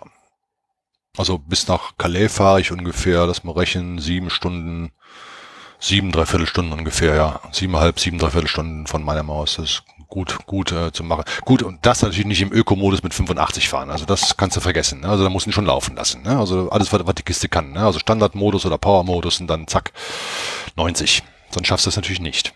Klar. 90 ist das, das tolerierte Maximum, ne? Hatten wir vorhin gesagt. Ja, ah, ja toleriert. Ähm, Na, eigentlich darfst du ja nur 80. Ja, muss man auch einschränken. Ähm, gut, dass du das erwähnst. Was viele meiner Kollegen gar nicht wissen. Äh, es wird auch in Deutschland nicht verfolgt und auch nicht umgesetzt, obwohl es die gesetzliche Grundlage dafür gäbe. Wenn du permanent 90 fährst, und ich meine jetzt nicht eine Stunde lang, sondern drei Wochen lang, drei Tage lang oder vier Monate lang. Das ist ja im, im Massenspeicher nachzuweisen, wie schnell du gefahren bist. Ne? Also auf der Fahrerkarte siehst du es nicht, aber im Massenspeicher beim Tachografen siehst du das immer. Dann erfüllst du den Straftatbestand des Vorsatzes und dann bist du nicht in der Ordnungswidrigkeit drin, wie mit 90 km/h, wenn du an, äh, erwischt wirst, ist ja eine Ordnungswidrigkeit, weil du irgendwie nach Abzug der Messtoleranz irgendwie fünf oder sechs Kilometer schnell bist, sondern handelst unter Vorsatz, dann bist du immer in der Straftat drin. Ja klar, weil, also so, so, so lange machst du das nicht aus Versehen. Ja. Eben. Ja. Ne? Und das wissen aber die meisten, die meisten meiner Kollegen nicht. Und das ist mit ein Grund, warum sie dir eigentlich äh, dann sagen können, ja, hm, aufgrund ihres Verhaltens sind sie für das, Fahr äh, für das äh, Führen von solchen Fahrzeugen nicht geeignet. Und den Führerschein nehmen wir ihnen jetzt mal weg. Das den für die passieren. LKWs dann. Den für die LKW. Ja klar, sie können dir immer nur einen wegnehmen. Ja, ja. Ja, also für PKW müssen sie lassen. Was, was dann de facto einem Berufsverbot gleichkommt. Nein, das äh, ist de facto kein Berufsverbot, ähm, weil den Führerschein nicht dauerhaft wegnehmen können. Ach so, okay, gut. Die Fahrerlaubnis können sie dir dauerhaft wegnehmen, den Führerschein nicht. Das sind zwei verschiedene Paar Schuhe. Das heißt, du darfst dann eine Weile keine LKWs fahren. Richtig, den musst du halt abgeben, den Führerschein, und dann ähm, bist du halt erstmal los. Was da passieren kann, ist in besonderen Fällen ähm, kann der ähm, die Fahrerlaubnis äh, einer einzelnen Klasse schon aberkannt werden. Das kann dir schon passieren. Müsste man jetzt eruieren, warum das so sein kann. Aber dann können sie auch die Fahrerlaubnis wegnehmen. Ne? Das geht schon. Äh, Corona-Auswirkungen. Du sagtest, ja, du gehst immer mit Maske raus. Ja, natürlich, gar keine Frage. Ähm, sobald, sobald ich aus dem Fahrzeug aussteige, habe ich die Maske auf. Fertig. Ja, ähm, hier in Deutschland bin ich zwar über Risiko, Hochrisiko und weiß der Teufel was für Gebiete informiert, aber irgendwo im tiefsten Spanien eher nicht. Ja, und da gilt für mich Sicherheit des oberstes Gebot. Sobald ich das Fahrzeug verlasse, ist die Maske im Gesicht und fertig. Diskutiere auch gar nicht drüber, wird gemacht und gut ist. Gibt es darüber hinaus für den einzelnen Fahrer, gibt es da noch, noch weitere Auswirkungen? Also das ist ja, ja, das ist ja eine Sache, die dich persönlich betrifft. Gibt es darüber hinaus ja. Auswirkungen? Ähm, ja, ähm, du hast häufig das Problem, dass noch nicht alle Duschen wieder geöffnet sind auf den Rasthöfen. Ähm, ich hatte am Anfang in Italien das Problem, dass ganze Rasthofanlagen komplett geschlossen sind. Und da wurde ich auch nachts wieder runtergejagt. Ist das heißt, du passiert. durftest da nicht mal stehen? Nein, ich durfte nicht übernachten. Ne? Weil die, die Shops, die da sind, die sind ja alle noch mit Waren gefüllt und ich könnte ja dann nachts einbrechen. Also haben sie nachts sämtliche LKW vom Hof gejagt. Wo bist du dann hin? Ja, zwei Rastplätze weiter, der offen hatte. Hm. Mhm. Ersten, wo ich drauf wollte, der war voll und den zweiten bin ich ja stehen geblieben. Natürlich hatte ich dann elf Stunden, elf Stunden länger auf der, auf der Uhr, aber pff, was wollte ich denn machen? Ja, in dem Fall machst du einen Ausdruck vom, vom Gerät und lässt es den Polizisten unterschreiben und gut ist. Aber der Typ wollte halt nicht unterschreiben, dann hast du halt ein Problem. Hm. Ja, also Normalerweise, äh, wie gesagt, ähm, gelten die äh, Lenk- und Ruhezeiten, allerdings ähm, gilt das Wort eines Polizisten in dem Fall mehr. Weil, keine Ahnung, Gefahr im Verzug, Ordnungsproblem, ähm, was auch immer. Ja, also Störung der öffentlichen Ordnung oder wie das alles heißt, gibt's ja hier in Deutschland auch. Auch, auch die deutschen Kontrollbehörden können dich aber einem Standard weg, äh, wegjagen. Ne? Aber dann machst du halt einen Ausdruck, lässt du das unterschreiben ne? und äh, dann fährst du halt weiter und dann weißt du, nächste Kontrolle, okay, das ist hier polizeiliche Anordnung gewesen, deswegen musst du da schon länger fahren, dann bist du äh, auch aus dem Bußgeld raus. Also du hast Phasen erlebt, wo in Italien äh, ganze Rastanlagen platt waren. Ja, ja. Und jetzt zuletzt, wo ich durch Slowenien durch bin, äh, waren zum Beispiel die Duschen nicht offen. Ja, findet halt Duschen einfach nicht statt. Ja? Ja. Du kannst auch nicht äh, äh, ständig an jedem Parkplatz anhalten, gucken, ob da eine Dusche ist und wenn ja, ob sie überhaupt offen ist. Ne? Ich meine, so viel Zeit hast du halt unterwegs halt auch nicht. Ne? Das funktioniert halt einfach nicht. Ja, du hast eine Dreiviertelstunde Pause zwischen zwei Lenkschichten und gehst entweder da duschen oder abends nach Feierabend gehst dann duschen. Und wenn du dann irgendwo stehst, wo keine Dusche offen ist, dann wird halt an dem Tag nicht geduscht. Da muss die Campingdusche reichen. Ja, und ansonsten halt, naja, du darfst halt die meisten Verladehallen nicht mehr betreten, kommst in die meisten Gebäude nicht mehr rein, die Leute kommen nicht raus am LKW abholen, sowas halt, ne? Das ist, das ist klar, aber das ist ja ein normaler Standard. Das empfinde ich auch nicht als größere Einschränkung. Meistens ist es eher entlastend, wenn du draußen irgendwo warten musst, äh, bis einer abholt, äh, und wenn du auf die Halle nicht draufkommst, dann lädst du halt auch nicht selber aus, dann machen die halt, weißt du? Von daher sehe ich dieses Prozedere eher als Entlastung als als Belastung. An Grenzen ähm, hatte ich ähm, als LKW-Fahrer gar keine Probleme mit Corona. Also ich bin nie äh, irgendwie angehalten oder mal getestet worden. Beim Kunden passiert, ist mir schon öfter passiert, dass ich eine ähm, äh, Fiebermessung ähm, da äh, mitmachen durfte. Das ist hier mit diesen ganz normalen Laserthermometern da, die dir kurz an die Stirn gehalten werden. Das ist äh, Vorsichtsmaßnahme des Kunden, äh, der man sich natürlich zu unterwerfen hat. Selbstverständlich, da wird auch nicht darüber diskutiert. Das wird einfach gemacht. Ist ja auch der eigene Schutz, ne? ist ja nicht nur der Schutz der anderen, ist ja auch der eigene Schutz, äh, der damit, äh, vielleicht weißt du ja gar nicht, dass du infiziert bist, weißt du, und kriegst du da, äh, damit. Ne? Ist ja für dich die Chance, es rauszukriegen, weißt du? Muss man auch mal so sehen. Ähm, das ist mir allerdings mehrfach passiert. Ja, also auch beim, beim Grenzübertritt von zwischen Bulgarien und Rumänien ist mir das auch passiert, dass mich an der Grenze äh, in äh, einen kleinen Raum reingezogen haben, haben mich äh, meine persönlichen äh, Daten äh, eintragen lassen. Also es war nur äh, Adresse und eine äh, Telefonnummer und der Name natürlich und eine Fiebermessung. Aber das ist an das einzige Mal, wo ich an der Grenze sowas machen musste. Ja, ansonsten Corona-bedingt eigentlich, ähm, außer das Duschproblem, das Toilettenproblem, was du halt unterwegs äh, ständig hast, äh, gab es eigentlich da keine größeren Einschränkungen, kann ich wirklich nicht sagen. Hab mich selbst äh, ziemlich überrascht. Ich hätte damit mehr gerechnet, aber war einfach nichts. Jetzt haben wir eigentlich alles durch. Jetzt will ich mal von dir wissen, warum fährst du nicht mehr? Jetzt kommen wir nämlich dazu, warum? dass du ja kein Aktiver mehr bist seit fünf Tagen.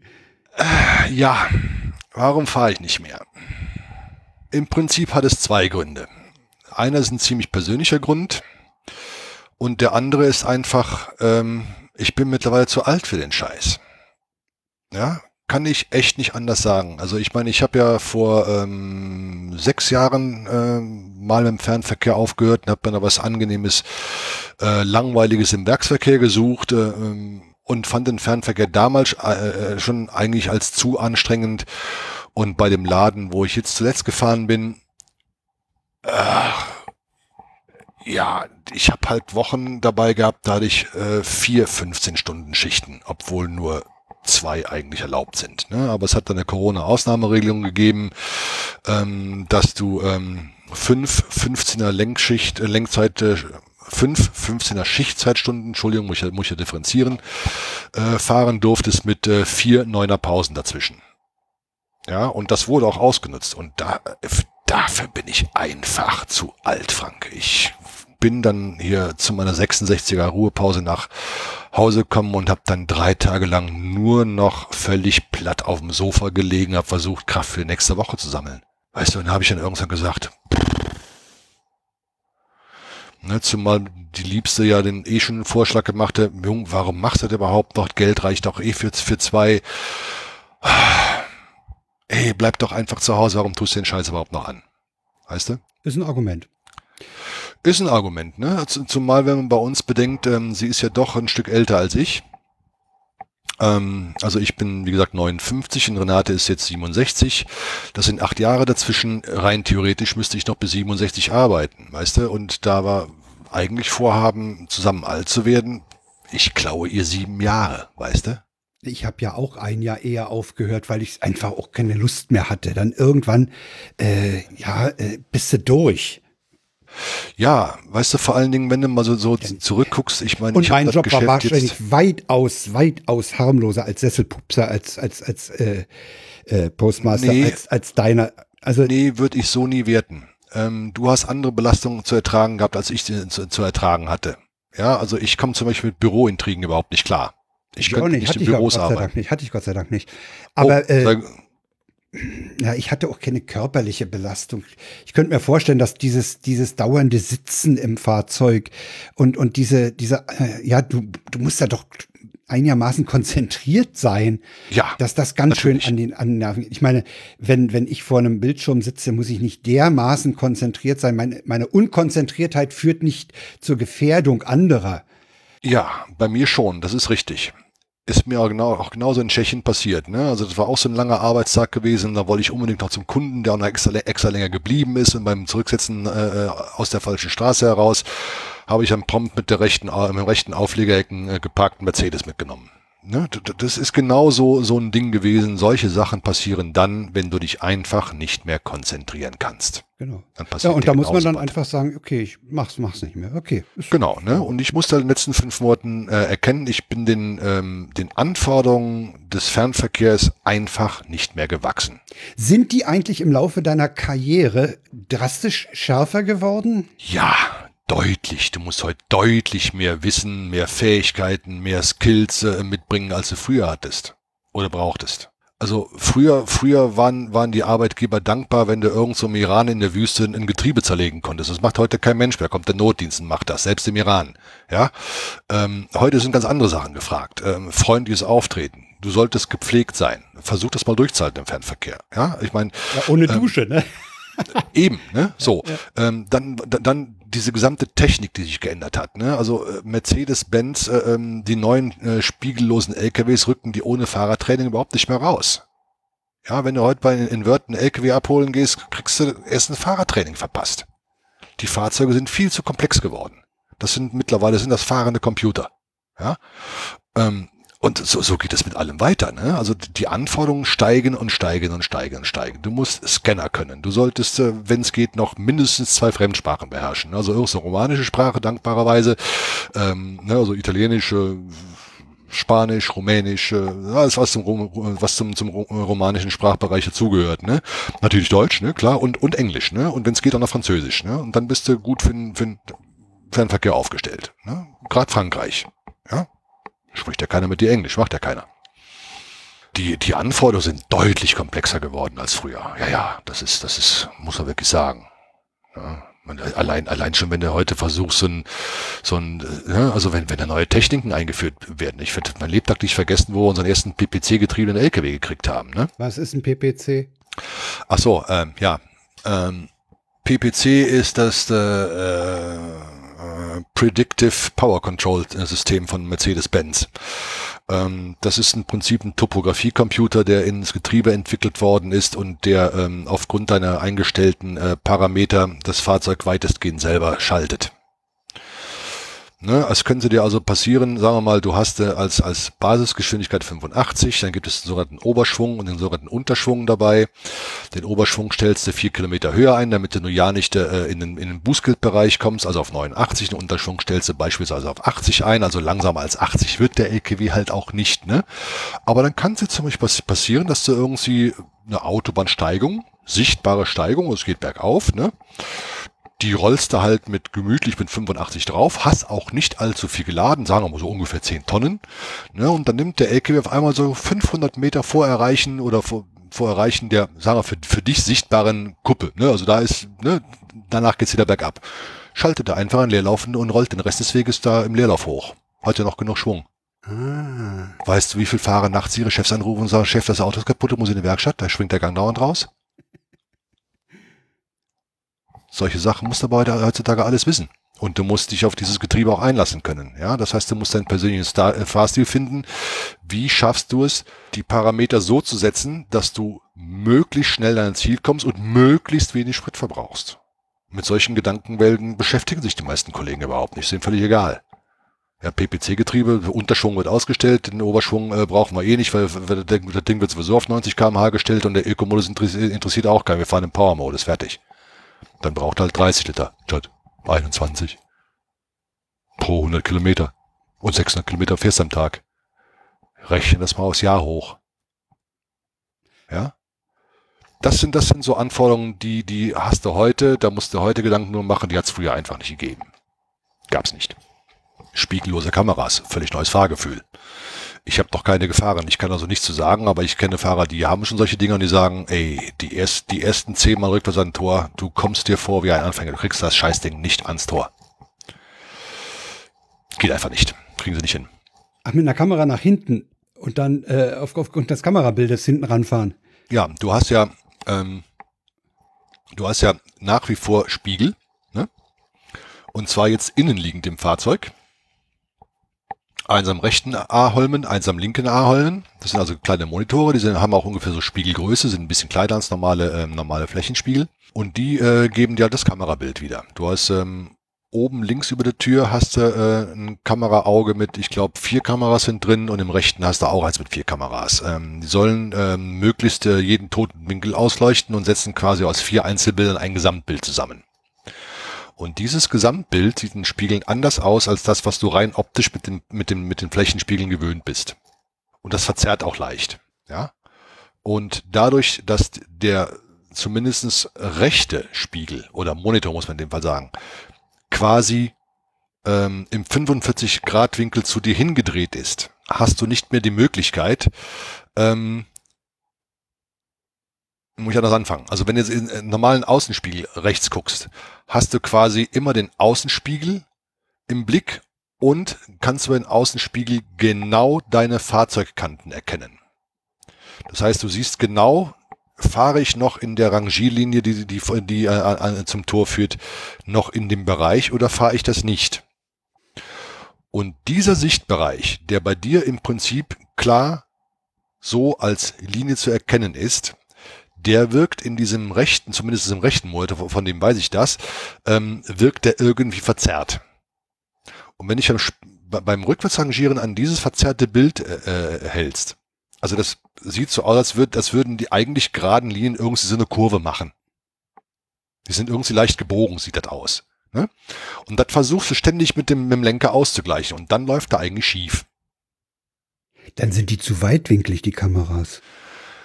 Nee, ich denke, da funktioniert der, ähm, der Bildberechnungsalgorithmus noch nicht richtig. Ich bin aber auf die zweite, auf, auf die zweite Version gespannt. Also die Kameras haben noch deutlich mehr Potenzial. Die können mit Sicherheit noch mehr. Ist das dann wirklich hilfreicher als, als deine Erfahrung über die Spiegel? Nee, ist es nicht. Ähm, die toten Winkel lassen sich nie ganz ausschließen nicht mit den Kamerasystemen, die wir heutzutage haben. Ich meine, ich habe ja eh schon sechs Spiegel an der Zugmaschine hängen. Ne? Ähm, ja. Naja, ich habe an jeder Tür zwei. Ne? Also einen normalen Flächenspiegel und einen Weitwinkelspiegel jeweils. Die leuchten schon wirklich gut aus. Auf der linken Seite habe ich eigentlich gar keinen toten Winkel. Auf der rechten Seite äh, habe ich schon einen, ähm, aber der ist durch eine geänderte Geometrie des rechten Weitwinkelspiegels ist der geändert und du hast oben an der Türkante noch deinen Rampenspiegel hängen. Ja, der leuchtet, also der guckst du quasi genau von oben, der hängt also quasi oben über der Tür, unten auf den Boden und der ist dann so ähm, halb konkav gebogen. Das heißt, du hast einen Blick nach vorne und du hast einen Blick nach hinten in diesem Spiegel. Und da ist eigentlich quasi der tote Winkel, der neben deinem LKW da existiert, damit quasi ausgeleuchtet. Und jetzt hast du vorne rechts oben in der Ecke an der Front noch einen Spiegel hängen, der den ganzen vorderen Bereich vor deinem Auto alles ähm, sichtbar macht. Also die toten Winkel sind eigentlich nahezu ausgemerzt. Das Problem, was du allerdings hast bei großen Spiegelelementen, und da, so, so ein LKW-Spiegel ist ja mal deutlich größer als, als zwei Handflächen. Ne? Also wenn mhm. du zwei Handflächen mhm. jetzt untereinander hältst, hast du noch nicht mal die Höhe eines, äh, eines LKW-Spiegels. Der ist noch mal eine halbe Hand unten drunter. Und dann darfst du gerne mal zwei Hände nebeneinander halten und dann weißt du ungefähr die Spiegelbreite. Mhm. Jetzt fahr mal auf den Kreisverkehr zu. Ist mir des Öfteren passiert. Du bremst an der Haltelinie, guckst in den Kreisverkehr nach links rein und siehst die Straße nicht. Stattdessen siehst du nur deinen Spiegel. Die Straße ist komplett dem Spiegel verschwunden. Ja, unangenehmer Nebeneffekt des großen Spiegels. Ganz unangenehm. Ja. Jetzt hat der Kreisverkehr auch wie so häufig noch eine Bebauung, dass du nicht den fließenden Kreisverkehr sehen kannst, ja, weil du durch diese Be Bebauung verdeckt bist. So, und dann siehst du kein Auto, beugst dich kurz nach vorne, ne, um am Spiegel vorbeizugucken, gibst Gas und in dem Moment kommt dann um die Ecke geschossen und der hupt. Und den hast du vorher nicht sehen können. Keine Chance. Keine Chance. Siehst du nicht. Das passiert, ist, ist mir allerdings häufiger passiert. Das Phänomen ist zumindest mit diesen äh, nach innen gelegten Spiegeln weg. Du fährst jetzt nicht mehr. Gibt es dann noch einen Dieselnomaden-Podcast? Ja, den Dieselnomaden äh, wird es weitergeben. Sehr schön. Ich habe immer noch vier Folgen auf der Festplatte liegen und kann mich zurzeit nicht aufraffen, die zu produzieren. Ich bin irgendwie gerade, ja, mein Doktor sagt, ähm, ich habe ein sogenanntes Erschöpfungssyndrom. Aber die vier Folgen werden kommen. Die habe ich zumindest noch. Dann ähm, haben wir ja uns jetzt ähm, einen kleinen Caddy zugelegt, das heißt einen großen Caddy zugelegt, nämlich die Maxi-Variante. Den wollen wir ja nach und nach zum Mikrocamper jetzt umbauen und ähm, wollen dann ähm, ein wenig auf Reisen gehen. Und weil der mit Diesel fährt, wird es den Dieselnomaden weitergeben. Erstens das, äh, das hatten wir mit einem äh, Wohnmobil ja schon mal vor, ne? Und das hatte ich auch in der Nullnummer damals in der Night of the Pots vor ziemlich genau einem Jahr auch schon angekündigt. Was auch geplant ist, ähm, was wir heute so, äh, so Themen, die wir heute angerissen haben, ne? wie zum Beispiel Gefahrgut, ne? dass ich da mal was Ausführliches drüber mache. Also so wirklich richtig fachbezogen. Dann aber auch äh, so aufbereitet, dass ich meine Kollegen quasi mit, mit äh, reinnehme. Ne? Ja, nee, also den Dieselnomaden wird's wird's natürlich weitergeben. Ähm, also ich muss ich muss sagen, ich habe mich auch mit der mit der Kadenz, mit der ich dann so veröffentlicht habe, habe ich mir auch tatsächlich selbst überfordert. Also ich habe es natürlich auch mit einem viel viel größeren Aufwand betrieben, als es eigentlich hätte sein müssen. Das muss man muss ich, muss ich mal klar so klar so erkennen. Aber das ist dann eher so mein eigener Anspruch, weißt du. Ich möchte es natürlich möglichst äh, breit gefächert haben. Also was nützt das Gelaber, wenn du hinter nicht mal nachgucken willst, oh, der war in, keine Ahnung, in einem Ort so und so, wo ist denn der überhaupt? Ne? Also packe ich einen Wikipedia-Link mit rein. Auch wenn ich weiß, dass die meisten Leute eher weniger Shownotes lesen oder so, aber das ist dann so, ich lese zum Beispiel gerne Shownotes, weißt du? Also ich gehe von meinem Hörverhalten aus und projiziere das auf andere. Ne? So, wenn ich mein Hörverhalten ich lese kenne. Die Shownotes auch. Wenn ich zu Hause bin, lese ich die Shownotes. Ja, ne, das mache ich also bei vielen Podcasts, äh, es sei denn, es sind reine Gesprächsangebote, wo eigentlich keine, keine, ähm, keine großartigen Shownotes zu geschrieben werden. Aber wenn ich weiß, dass informative Angebote äh, sind, dann lese ich Shownotes und, und gehe auch den Links äh, nach, wenn sie mich interessieren. Und das möchte ich, also weil ich selber gerne Shownotes habe, möchte ich natürlich selber gerne Shownotes anbieten. Was jetzt jeder aus den Shownotes macht und ob er die anguckt, ist seine Sache. Ne? Muss ich jedem lassen, wie er es haben möchte, habe auch keinen Einfluss drauf, aber ich möchte mir nicht den Vorwurf machen lassen, hey, bei dem, was du da alles erzählst, wieso hast du keine Shownotes, wo du das und das belegen kannst? Den Vorwurf will ich mir halt nicht machen lassen, weißt du, ich meine. Ja, meine ich. Und der wäre in dem Fall auch berechtigt. So. Und deswegen habe ich da halt wirklich einen immensen Aufwand reingesteckt. Äh, ähm, und, und da, da war ja auch wieder das gleiche Thema, weißt du, dann bist du zwar irgendwie zwei Tage zu Hause in der 45er Pause, machst dann aber davon anderthalb Tage Podcast und klaust der Liebnis schon wieder Zeit. Das, weißt du? Das, und das, das, das hat sich dann ja, irgendwann, ja. Ne, hab ich mir gedacht, das, das kannst du so nicht weitermachen, das geht einfach nicht. Ne? Ja, also wie gesagt, den Dieselnomaden wird es weitergeben, aber mit Sicherheit nicht mit der Kadenz, wie er jetzt ähm, laufen ist, ähm, auch nicht mehr so als als ähm, Truck-Tagebuch-Angebot. Ich nenne es mal so, wie ich es jetzt gemacht habe, äh, obwohl vier Folgen kommen noch. Ähm, unter anderem die Griechenland-Folge, wo ich in Griechenland und äh, Rumänien, Belgien und so war, äh, Quatsch, Belgien, äh, Bulgarien und so war, äh, die habe ich noch auf Platte liegen. Ähm, ja, die letzte England-Tour liegt noch auf Platte. Jetzt die allerletzte Tour, die ich jetzt gefahren bin, natürlich auch noch. Nee, aber es kommt noch was, ja. Hm? Okay. Ja, und dann, wie gesagt, wird es halt umgestellt auf Reisen und ähm, so e-, eher fachbezogenes Angebot, sagen wir mal so. So, welches Thema haben wir jetzt vergessen? Weiß ich nicht. Guck mal deine Notizen rein, ich weiß es nicht. Also, Haben wir was vergessen? Was mir auch so beim Hören des Dieselnomaden äh, an, an, an äh, interessanten Punkten aufgefallen ist, äh, haben wir abgehandelt. Ich danke dir, Michael. Ja, gerne, gerne. Ne? Und wie gesagt, liebe Hörerschaft, wenn ihr da Fragen habt, die könnt ihr gerne dem Frank stellen. Der wird die irgendwie an mich weiterleiten. Oder aber auch, wenn er mich irgendwo auf Twitter findet, könnt ihr mich gerne auch direkt fragen. Das geht immer. At Dieselnomade. At Dieselnomade, genau. Ne? Michael? Ja, gut. Dann sage ich für heute Danke. Ja, gerne, ne? Danke für die Einladung. Gruß an die geneigte Zuhörerschaft und Gruß an Paula. Der darf heute nicht fehlen. Okay. Ne? Bis dann. Bis dann. Tschüss.